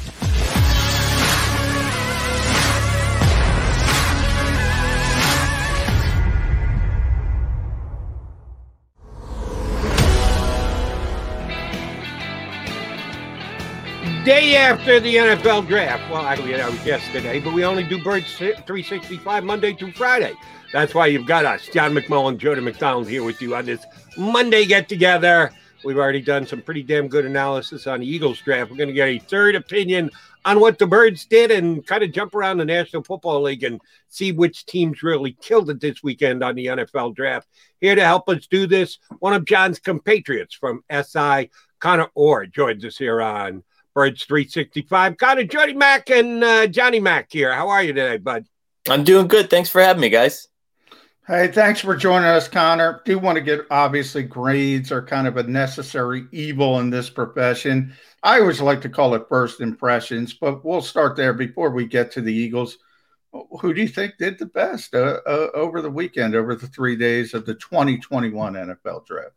Well, it's hard, right? Because, you know, the inclination immediately is to just give the best grades to the people who like drafted the most guys that we heard of going into yeah, the draft, right? right? And we're familiar with. But um, I think, um, you know, while that was my knee jerk reaction to give the Browns probably the best grade in this draft, the, the deeper that you went, I do think the better that they they did. And just in terms of value, you know, JOK from Notre Dame, that was a first round player. And that's yeah. a guy that I think grades out particularly well for them because in that division, you're going to need a guy that can spy Lamar Jackson, that can cover all those tight ends in Baltimore. So I thought that was a great pick to get Newsome um, from Northwestern and really shore up that secondary. On paper, that could be the second, third best secondary in the NFL right now. And so they did a lot of that sort of fine tuning that they needed to do, I think, to put them over the top and bring them to the next level. Right. Uh, we just talked about a couple other Eagle rivals in the NFC East. Personally, I think the division did well across the board. I like what the Eagles did, but I thought the Cowboys uh, had a good quantity draft, got a lot of players. The Eagles had a good, uh, excuse me, the Giants had a good quality draft, got draft value by trading down in the first round, but then hit on their picks. John just said he liked the Washington football team's draft best, as a matter of fact, within the division. How do you think the NFC East overall did? I thought it was really interesting, and and someone called what the Giants did noble. I mean, Dave Gettleman, there's no assurance that he's going to be around to spend that first round pick next year. You know, if if things mm-hmm. go south, and to do that the way that he did, and to kick back a, a draft pick into a much better 2022 class, or at least we're going to know more about these players. Um, I think was a really smart move, and then you know, it just kind of icing on the cake to have Azeez Ojulari drop to you in the second round. Um, you know, I, I, think he checked a lot of boxes there. Kadarius Toney, that seemed like a little bit of a luxury pick, right? You know, maybe you would have tried to do what Philly did, and I think Devonta Smith is better than him and gives you a better, uh, you know, kind of option for Daniel Jones. But I think they did a nice job checking off boxes. But I agree with John. I thought that Washington's draft was fantastic, and I think the best thing they did was not chase that quarterback, you know, and, and just, you know, you let Ryan Fitzpatrick work for a year. He's won 10 games in a season before, um, you know, and I think he could do it again with this team. All of a sudden, you know, they can control both lines of scrimmage in a division that's just not very talented at this point, And I think they could win the division again this year. Yeah, Conor, it's interesting you bring up the Giants. Before you came on, I, I kind of made that point that – I, I look at Kadarius Toney as a manufactured touch guy, and I think that's really difficult for coaches to keep getting back to it. Uh, you have to sort of check mark it and say we got to get this guy involved. But uh, I think most people thought he would be a first round pick, you know, in the twenties. So if you flip flop them and you got Ojulari at twenty and Toney at fifty, then I think people would look at it and say that's a better that's a better haul. It's interesting the impressions you get from the pedigree of the player, first round versus second round. I agree. I think that's a great point. You know, if you would have switched that, I think Giants fans would have been uh, building a statue of Dave Gettleman outside of the uh, outside of the thing. But I, I thought they did really well, and I think uh, you know what's interesting too is you can see some of the um, some of the touch uh, the, of Joe Judge getting involved here in personnel, which I think is a good sign for them. You know, so for so long this was Dave Gettleman's vision, and you know it's big people beats you know small people, and now you're starting to see a lot of hybrid players. Ojulari is kind of best fit for that three four, which the Giants don't have a lot of those guys. And then you know later down in the draft, you get someone like Elerson Smith, who is bigger, you know, in that six six frame, but can still do a lot of that hybrid stuff too. So I think they're giving Judge some of the players that he needs finally to operate the system. And that defense was good last year without a lot of this player specific guys too. Well, then let me ask you how far the Judge influence goes going forward. Judge was not in place when the Giants selected Daniel Jones as their quarterback. That was a uh, general manager mm-hmm. selection. And if he seceded some uh, influence on the roster to his coach, who earned it last year off the season he had, how is that going to play at QB this year? I'm not a Daniel Jones fan. I'm on record. I think that he was overdrafted where he was. Yes, he's had some great days where you go, damn, this guy's a quarterback but he's also been one of the worst in the National Football League at taking care of the football. I'm more of a pessimist than an optimist when it comes to Daniel Jones. How's the quarterback situation going to play out in New York this year? Because they went out and got him enough weapons. He's got the weapons to succeed. It's now on him. Do you think Daniel Jones sinks or swims? Well, it's a great uh, it's a great question. I love what they did in kind of you know saying okay, you know, go get it, you know. And I think that this is the perfect scenario for Judge because Jones has all the weapons. You kept the offensive coordinator, probably begrudgingly a little bit, but you know to keep the system in place for him. And if he sinks at this point, you can do what the Bears and the Jaguars with Blake Bortles and a lot of these other teams didn't have the luxury of doing, which is pull the plug before it gets too late, you know, and you start sinking too many assets into it. And I think that if Judge starts winning some games, I think he starts to win those arm wrestling matches a little bit more and he can move on from a player like Daniel Jones. And I think that this is going to be a great evaluation period for him because you have not only like some of the good, uh, you know, ancillary weapons, but Kenny Golladay was the best 50 50 ball receiver in the NFL. Like he's going to make you better just by virtue of beating up on defensive backs and winning those battles. And if Jones can't find himself in the top 15 this year, I think you have every right to move on from at this point because that's one of the best set of weapons in the NFL. Like forget about the division. I mean, that's probably a top five or six group of receivers that you have there in tight ends.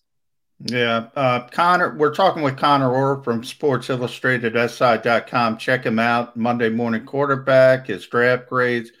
Did a lot of great work uh, about the NFL draft as a whole. Do want to get shipped you towards the Eagles here, starting with DeVonta Smith at number 10 overall.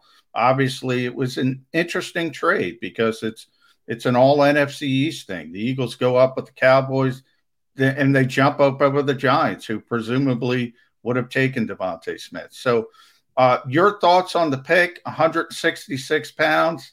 A lot of talk about that. Durability concerns only from that uh, standpoint because he's been on the field in Alabama and he's produced.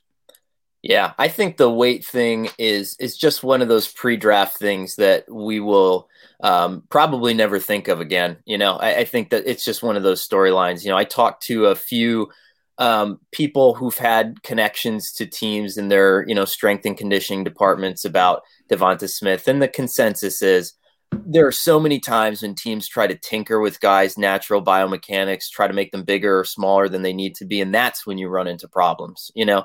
And Smith is a Heisman Trophy winner. He's incredibly productive at 166 pounds the cornerbacks that he was facing in the SEC are among the best that he's, you know, they're better than some of the players that he's going to face in the NFC East this year. Like let's let's be real about that, especially when you're playing like the Giants. But um, so I think he's going to be able to get off the line. He's going to be able to win those battles. He's he's overcome his genetics already, you know, to get to this point. And so you're always going to be able to find other ways to do that. But I was fascinated by the fact that the Eagles actually landed him because that was probably the most open secret in the NFL draft. They wanted one of the two Alabama guys. I, I, think they probably had a preference, but their dream scenario there was to take either Waddle or Smith. And if they didn't get him, they were going to trade back to where they were more comfortable in the cornerback range, hopefully deeper in the into the first round. That was always the plan for them. And you know, I was surprised that the Giants didn't just try to get up one pick um, because I bet they would have preferred DeVonta Smith. I was surprised that the Cowboys let them there, you know, and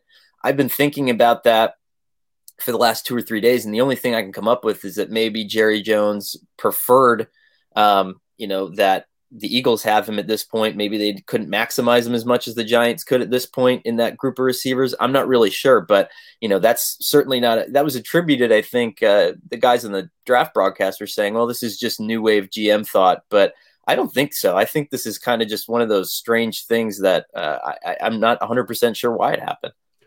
And that's one where you would wanted to be a fly on the wall in the war room for the conversations to actually see both sides and how the thinking went down. Um, about the Eagles this upcoming season, new offensive coordinator, new offensive coaching staff in general. Uh, Doug Pederson, after his uh, uh, release, had come down, a lot of report stories that at times his play calling was second guess. He was called into the owner's office every week to talk about why'd you run the football here? that they're a pass centric, owner driven team. Nick Sirianni's going to come in here and throw the ball all over the lot, or so we think.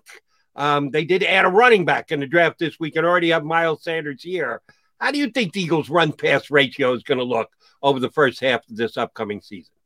I don't think it's going to be that drastically different. I mean, you know, I, I, I would have a hard time envisioning Jalen Hurts throwing the ball 30 plus times a game. I mean, that seems like an awful lot to me. That's a lot to put on the plate of anybody, and especially a guy that only started a handful of games last year. Um, but it's an interesting place. You know, I, I, think that when the Eagles were at their best, when they went to the Super Bowl, you know, I, Peter, my old boss, Peter King, and I got to go and hang out with them after they beat the Patriots and, and see how they came up with a lot of their play calls. And at their best, they were super collaborative. They had, you know, Frank Reich would add a piece of this. Um, Doug Pederson would add a piece of this. John DeFilippo would add a piece of it. And I think that's what they lost over time when the staff got picked apart. And so if you're Nick Sirianni, the, the challenge is to integrate a lot of the stuff they did well, but you know, to kind of keep yourself honest too, uh, you know, because I think Doug Pederson certainly had his faults, but he knew that there was a limit to what he could come up with. And, you know, he was willing to pull the room. He was willing to get opinions from other guys. And I think that'll be Sirianni's biggest challenge is to sort of diversify it because that Colts offense, the Frank Reich offense is is good. It's fine on its own, but I, I think you need some, uh, you know, you need some more opinions there. And so hopefully he can kind of integrate the rest of his staff and, and get some some other thoughts on that. Conor, when you look at the skill position talent here and you add DeVonta Smith to a receiving corps that was, you know, historically inefficient. If you think about the modern NFL environment, the Eagles haven't had a receiver with over 600 yards in two consecutive years. That's astonishing to me. So, sort of the ripple effect, DeVonta Smith, Jalen Reagor, whoever that third receiver ends up being, Miles Sanders, Kenneth Gainwell, is this enough skill position talent to fairly evaluate Jalen Hurts as a quarterback?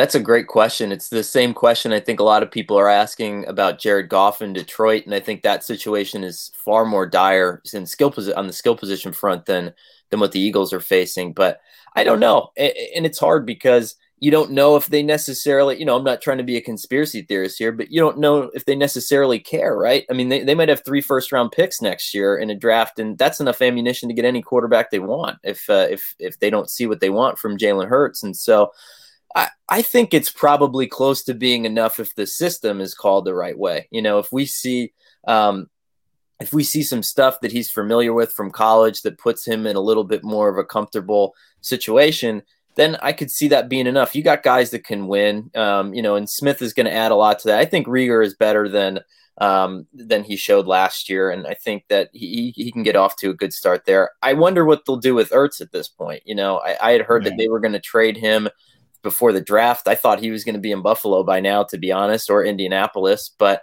you know, if they hold on to him, maybe that's another way of saying, hey, you know, we we we really think that Hurts is going to be this guy. And tight ends are really the greatest gift that you can give a quarterback who has less than 18 to 20 starts because they're perfect for those you know mid-range throws if you need to just kind of get the ball out of your hands. Speaking of uh, Frank Reich and Indianapolis, you reminded me to ask you about the Colts and their draft a little surprised they didn't get more weapons. Uh, took a tight end in the fourth round and another wide receiver out of that powerhouse Charleston in the seventh round. didn't quite give Carson extra bullets for the gun, as you can well uh, assume. Uh, we talk a lot about Carson Wentz here on Birds 365. I-, I didn't think the Colts did much upgrading. They were one of the teams that I couldn't make an argument for that they had a good draft and got better with it. Uh, what were your thoughts on the Colts draft? I think that they almost did need to go edge there, though. And, and the problem was, you know, Matt Eberflus, their defensive coordinator, has been doing so much with so little for so long that I think he probably would have flipped the table over if he didn't get another edge rusher at this point, because really it was DeForest Buckner and a bunch of guys there. And, you know, Kwity Paye at least gives you – um, you know, some presence there off the edge and, and can help you diversify the system and do some different things there.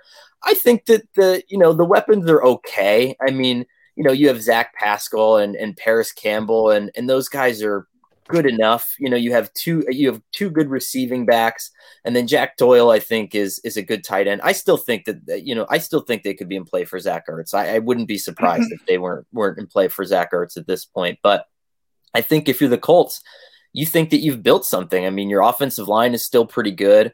Um, you have a good running game. You have a great play caller. And, you know, if you're evaluating Carson Wentz and deciding whether you want to lock him up long term and keep him as a starter, he's got to win with guys like this, you know? And uh, that's sort of the knock on him last year is kind of how quickly the Eagles sunk when things went south. And, you know, you want to see him battle back a little bit and win. But I think that their personnel, their receivers, and their running backs are a clear upgrade from what the Eagles had last year, certainly. Um, and I think that, you know, they're hoping that should be enough for him. The one concern with me, Conor, with the Indianapolis Colts is left tackle. They still haven't addressed left tackle. Could they consider still moving Quenton Nelson, who to me is the best guard in football? Uh, could they kick him outside, uh, or are they just going to try to cobble it together piecemeal? Because um, that's important, obviously, for Carson Wentz. Yeah, I think you keep Quenton there. There's there's been a lot of um, thought in that you know even if you asked around about any of the guys in this year's class, any of the tackles moving to guard or any of the guards moving to tackles, there's a lot of thought that unless you're that pure cross trained hybrid guy in college to keep you at your position of comfort at this point. And, you know, I think that the kind of the football group think there is shifting in that direction. I think they want to keep Quenton Nelson at guard, but you got to remember too, there's a lot of good guys out there still. I mean, Eric Fisher is still unsigned. Mitchell Schwartz is still unsigned. You know, there's some guys there. They might go recruiting in, in a little bit, see how everybody holds up in camp, and then uh, and then go grab someone like that. That wouldn't be shocking to me at this point. But they they are going to have to make a move um, because you can't put yourself and, and Wentz in the same position that Andrew Luck was in, where by the time you have some a roster that's good enough to compete, your quarterback is is too beat up to function. Kind of got to ask about this because it was the major topic of conversation leading up to the draft, and that's the quarterbacks at the top. How high? How high was it going to be before all five of them came off? And ends up Mac Jones slips down to the Patriots at 15, who said thank you very much and took him. Uh, but you get five guys off the board in the first 15 picks. Superior quarterback class the thing that intrigues me the most is Justin Fields. I thought he was being undersold throughout the draft process. I thought of him as the second best QB, second best player in the draft behind only Trevor Lawrence. He goes all the way down to the Bears at number 11. I think he's got a chance to be an outstanding NFL quarterback. He goes to a place with a lot of pressure, but they also haven't had a Pro Bowl franchise changing type quarterback since Sid Luckman and the 50s. So for me, he's got a chance to be their best quarterback in 70 years. And a lot of people graded out the Bears as one of the best drafts in the league. I think mainly because of Justin Fields. How did the narrative change? Because up until the Bears called out his name, I thought he was being undersold. And then all of a sudden, the Bears have the best draft because of Justin Fields. What happened? All you guys hated him all week long. How did the how did the coin turn on Justin Fields? Well, I think you're right. I think he was being undersold. And, you know, I heard the same things that everybody else heard leading up to the draft that, you know, this was this was going to be a mistake. You know, this was going to be a guy that you wouldn't want. And, you know, I think that's just a product of that pre draft chatter that just gets out of control and takes on a life of its own at some point. I mean, look at how many of us you know, I had Trey Lance until midnight before my uh, on the on the mock draft, and I changed it because yeah. I was like, "Gosh, everybody's saying Mac Jones. I must be wrong. I must be crazy." And of course, that's what happens when you listen to other people. Um, but um, you know, I think that Fields is good. I think that there are coaches out there who saw him, like you said, as the second best quarterback in this draft. I think if he would have stayed in college and came out, he probably would have been the number one overall pick next year. And so, if you're Chicago, you cut the line there, and uh, and you get a great quarterback. I like the pairing because look at all the things that Matt Nagy had to do to stand on his head and make this offense work with Mitch Trubisky. And he made the playoffs twice with Mitch Trubisky. Um, you know, you had all these gadget plays, you had running backs and tackles throwing passes because that's what you needed to do to get by. And at this point, Justin Fields, you don't have to do that. You know, he's uh, he's tremendously accurate. He's mobile. It adds a dimension to the Bears offense that they haven't had before. So I think it's great. And then to come back and get maybe my favorite or second favorite uh, left tackle in the draft um, in the second round. I, I thought that was just a, a, banner day for, for Chicago. I thought they, they couldn't have been more thrilled about the way this weekend worked out. Conor, that second tier of quarterbacks, I think we're at eight, which was an NFL record, the Super Bowl era through through day two. So, yeah, Kyle Trask goes to a great situation where he can sit and learn. Uh, Kellen Mond I believe, goes to Minnesota. Davis Mills, really important pick for the Houston Texans for obvious reasons, and Deshaun Watson and and and that legal situation, a lot of uncertainty. Uh, what do you think that second tier? Do you think uh, anybody has a real chance to develop into a, a legitimate NFL star? Yeah, I think there was a ton of momentum behind Kellen Mond, um, uh, you know, after his pro day, and he was really interesting because you know when a lot of these guys go out and get the quarterback gurus to coach them through the preseason, uh, through the draft prep season, and then organize their pro days. Kellen Mond didn't hire anybody. He went and he watched a bunch of NFL games. He wrote down all the hardest routes that quarterbacks have to throw, and he did them all from under center when the scouts came and said, This is exactly what you're going to need me to do. And uh, you don't think I can do any of this, but watch this. And he killed it. And I think that that really changed the perception on him. I mean, he was a sixth round pick, and then all of a sudden, teams are talking about him being the, the sixth quarterback off the board. Um, and uh, he just flexed a lot of muscles that I don't think teams knew he had. Plus, you know that he's mobile, and so Minnesota, there's a lot of attraction there because you've had Kirk Cousins for so long. You kind of know your limitations there. I could see him kind of knocking on the door of, of, of a job at some point if they continue to not struggle because I, I do think Kirk, uh, Kirk Cousins is a good quarterback, but uh, like San Francisco and Jimmy Garoppolo, at some point you kind of know your limitations in the offense with a guy, and I think that Mond is uh, is interesting there. Maybe I think about wagering too much because I gave John an over under potential wager earlier in the show. Now I'm going to give one to you. Over under number of games started by Deshaun Watson for the Houston Texans this year. I'm putting it at one half, one half game. Any chance that you actually take the under on that? That Deshaun Watson will not be in the Texans uniform either because of legal issues and or because he's traded to another team.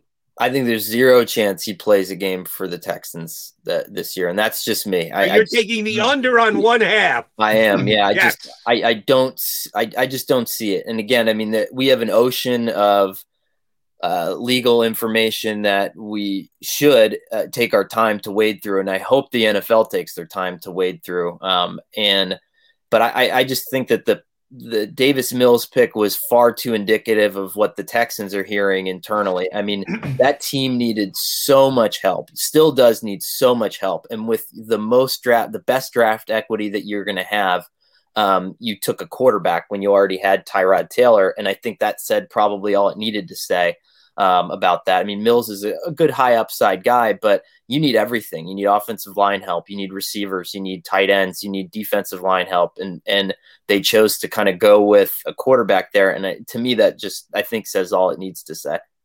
Now I got to lock you down here, Conor. And, and read Conor at SI.com. This is going to be my last one. But first, before I get to that, you said under for the Houston Texans. I want to lock you down. Could he play over a half game for anybody else? Could he be traded, say, be suspended for six games?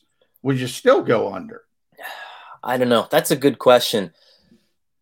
You know, the the league process is so up in the air, and that's part of the problem. Is you know, even if you try to get a handle on what a suspension might look like, it's it, I think it's hard because some of these suspensions have been all over the place. There have yeah. been guys who have sat for a year. Um, there have been guys who have, uh, you know, been out for two games for six weeks, you know, and uh, we just don't know anything at this point. I think I would, you know, I would lean on the fact that uh, teams, there are probably still some teams out there that are probably willing to make that deal if it becomes available. Although um, the problem is at this point, it's far less than it was before, right? You know, there, once you got to the draft, and once teams kind of collected their guys and became a little less desperate for upgrades at the position, even though Deshaun is an upgrade over everybody, but probably four or five quarterbacks in the NFL, I just don't think other teams have the equity to make the trade happen at this point. So it'll be interesting. I,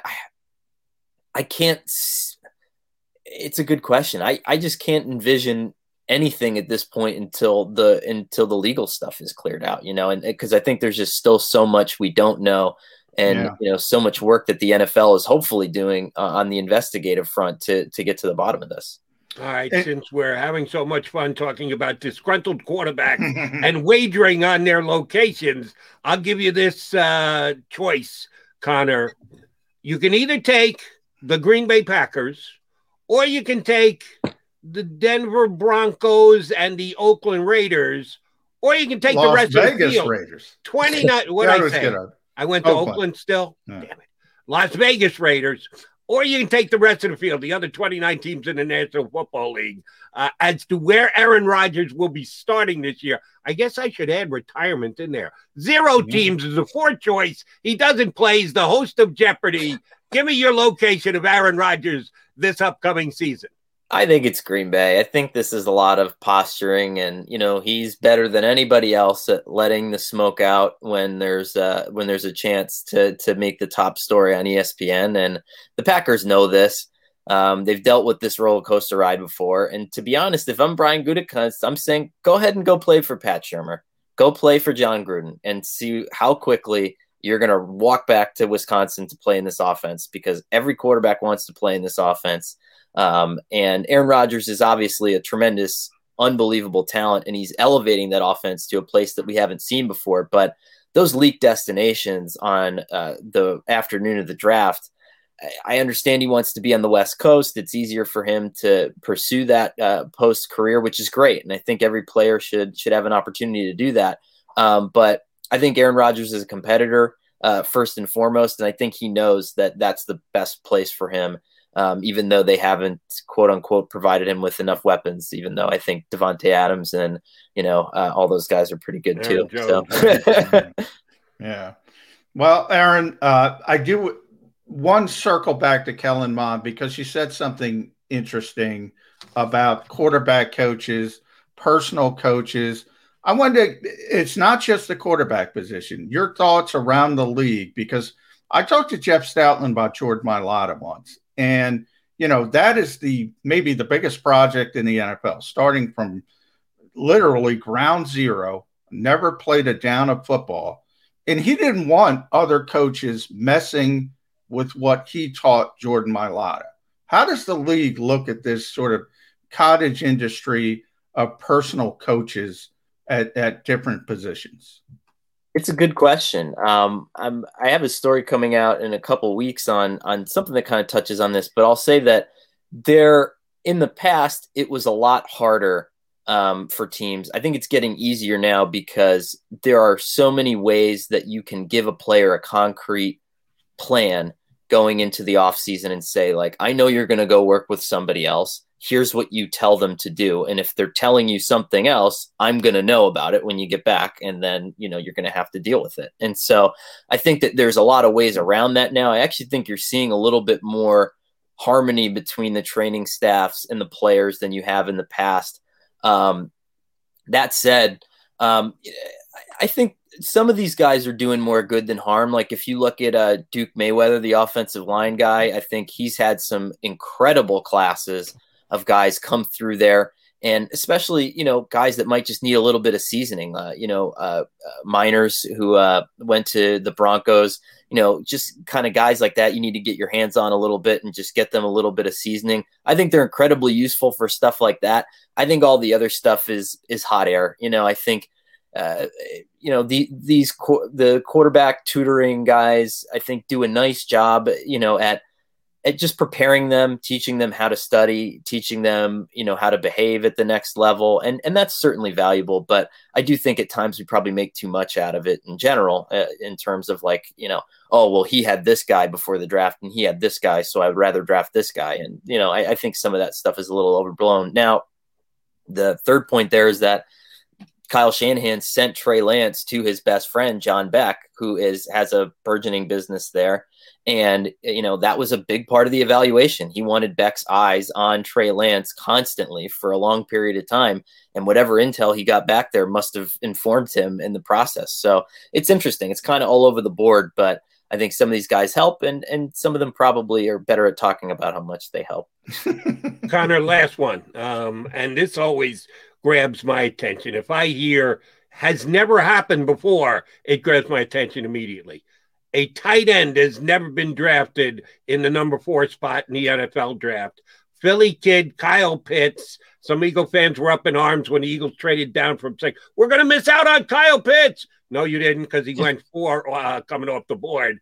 I fielded several calls last night on my national radio show about Kyle Pitts from he's going to revolutionize the tight end position to how the hell did the Falcons not take a quarterback at number four? Matty Ice, another Philly kid, is done what you read on Kyle Pitts? What is his upside?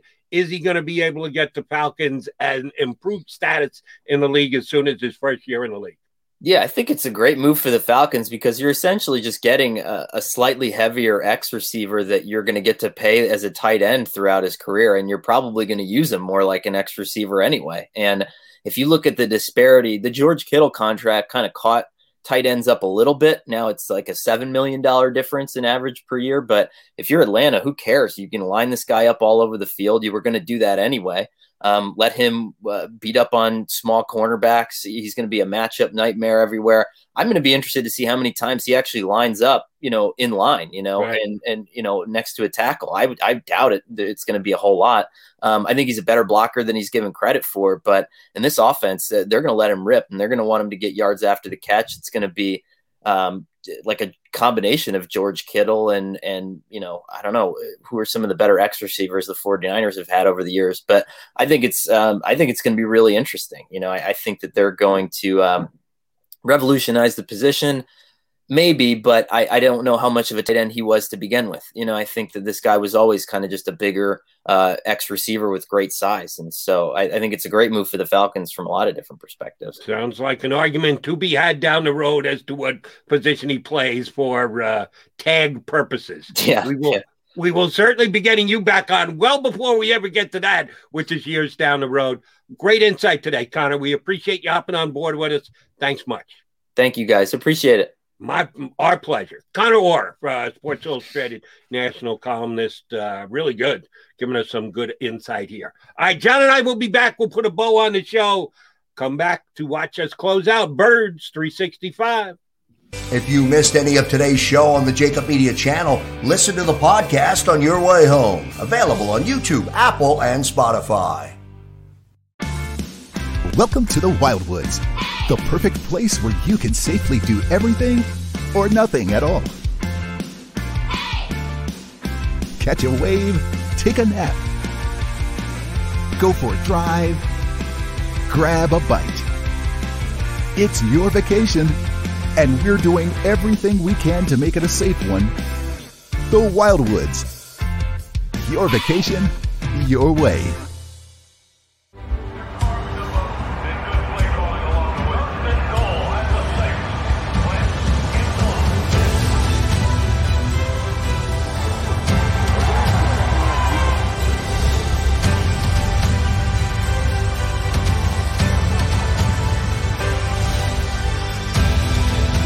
Field of life, First Trust Bank is there for you. Champions on three. One, two, three. Because Philadelphia dreams deserve a Philadelphia bank. The International Brotherhood of Electrical Workers, Local Union 98, is a proud sponsor of The Labor Show with J. Doc and Krause every Saturday night from 6 to 8 p.m. IBEW Local 98's highly trained and superbly skilled electricians are the best in the business, setting the highest safety standards in the electrical industry. So when you're planning your next industrial, commercial, or residential project, choose an IBEW Local 98 union contractor. Learn more at IBEW98.org. The light from a star can take millions of years to reach Earth. So when you look at a star, you're looking back in time but I see the future. I see exploration and courage. I see my country finding new horizons out there. And I see giant leaps making a comeback. I see myself. The future is where I'll make history.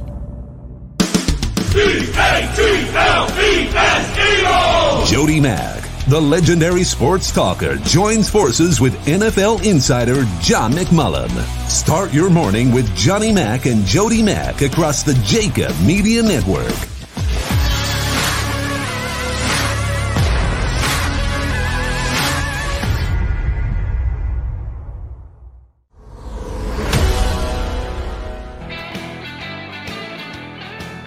He is John McMullen, I am Jody McDonald. We have a Mac Mac guys. This is Birds 365.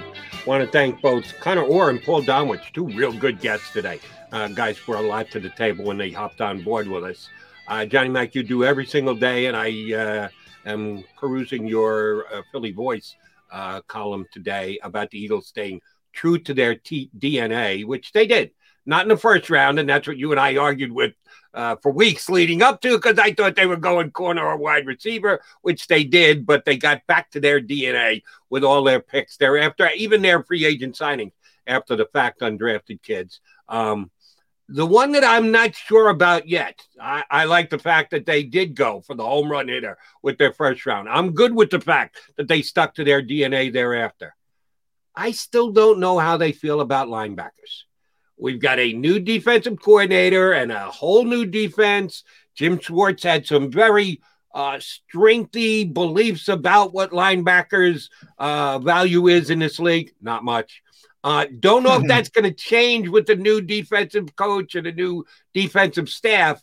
And with their moves, I don't know what to make out of their uh, evaluation of linebacker and how important it is and now they're going to be deployed. It's something we'll probably talk about more in length uh, tomorrow because we're running out of time here. I just wanted to get your first impression. What do linebackers on the Philadelphia Eagles mean? Yeah, I don't think anybody knows. I think you bring up a good point. The the only inkling I get is the Eagles moved Genard Avery from defensive end to linebacker, uh, made that clear in the offseason. And they drafted uh, Patrick Johnson in the seventh round, which doesn't mean much, but he was an edge player uh, in college, and uh, they're moving him to linebacker. So maybe they have a different philosophy when it comes to the strong side guy. Maybe they want uh, more of a blitzer there. And, and then the kid from LSU, uh, Jacoby Stevens, was a safety essentially. They listed him as a linebacker. So. Right maybe they're also looking for that hybrid type player. Uh, Damo mentioned the three safety look, the big nickel look, whatever you want to call it, the positionless player that we always talk about. Everybody talks about it, Jody. You hit the nail on the head. I'm going to give you credit for this with JOK. Uh, and you brought up Isaiah Simmons. Everybody saw how Arizona struggled to get him involved. You mentioned that. Yep. And all of a sudden, JOK falls from, you know, top 15 potentially to second round because people can't figure out how to use these guys. They talk about it. It's similar to what I said about Kadarius Toney on the offensive side. When you have that weird kind of fit as a coach, it's tough to remind yourself to get to it when the bullets are flying, so to speak. I couldn't couldn't agree with you more. Sometimes that guy is a stone cold difference maker if you figure it out, if you come up with the pieces around him that allow him to be a freelancer, then he can be an MVP type candidate. But if you don't, then you have this tremendous athletic talent that you're kind of like watching withering on the vine. And that puts a lot of pressure on the coaching staff. But uh, that's what coaching staff should want. They should want the pressure to try and come up with guys that can make the team great. All right, brother, we be out of time. Good show today. Enjoyed it as I have each of the 21 shows we've done. Uh, we'll do number 22 tomorrow. Is that good by you? Hey, Kyle Shanahan, I said it. We're here. We're still here. Day to day, Jody. Maybe. We'll I be here. We're going to do it. We'll be here tomorrow and the day after that and the day after that. Next week, we'll figure out, but uh, we'll be here for the rest of the week. Uh, thanks to everybody for tuning in. Don't forget, go to the YouTube channel, click on the uh, feature that uh, tells you about where you can win that DeVonta Smith jersey. We're giving yeah, away subscribe 10. to the YouTube page. We're giving out 10 DeVonta Smith jerseys. Share the show. And hey, Birds 365. We're we're having a great time. Got to check the description of the show on the YouTube channel. Make sure that you are subscribed and then you are entered. Uh, we're looking forward to giving away the DeVonta Smith jerseys next Wednesday when they reveal the NFL schedule. We'll be talking about it all week this week and leading up to it next week as well. We appreciate you tuning into the Mac and Mac guys here on Birds 365. If you missed any of today's show on the JAKIB Media channel, listen to the podcast on your way home. Available on YouTube, Apple, and Spotify.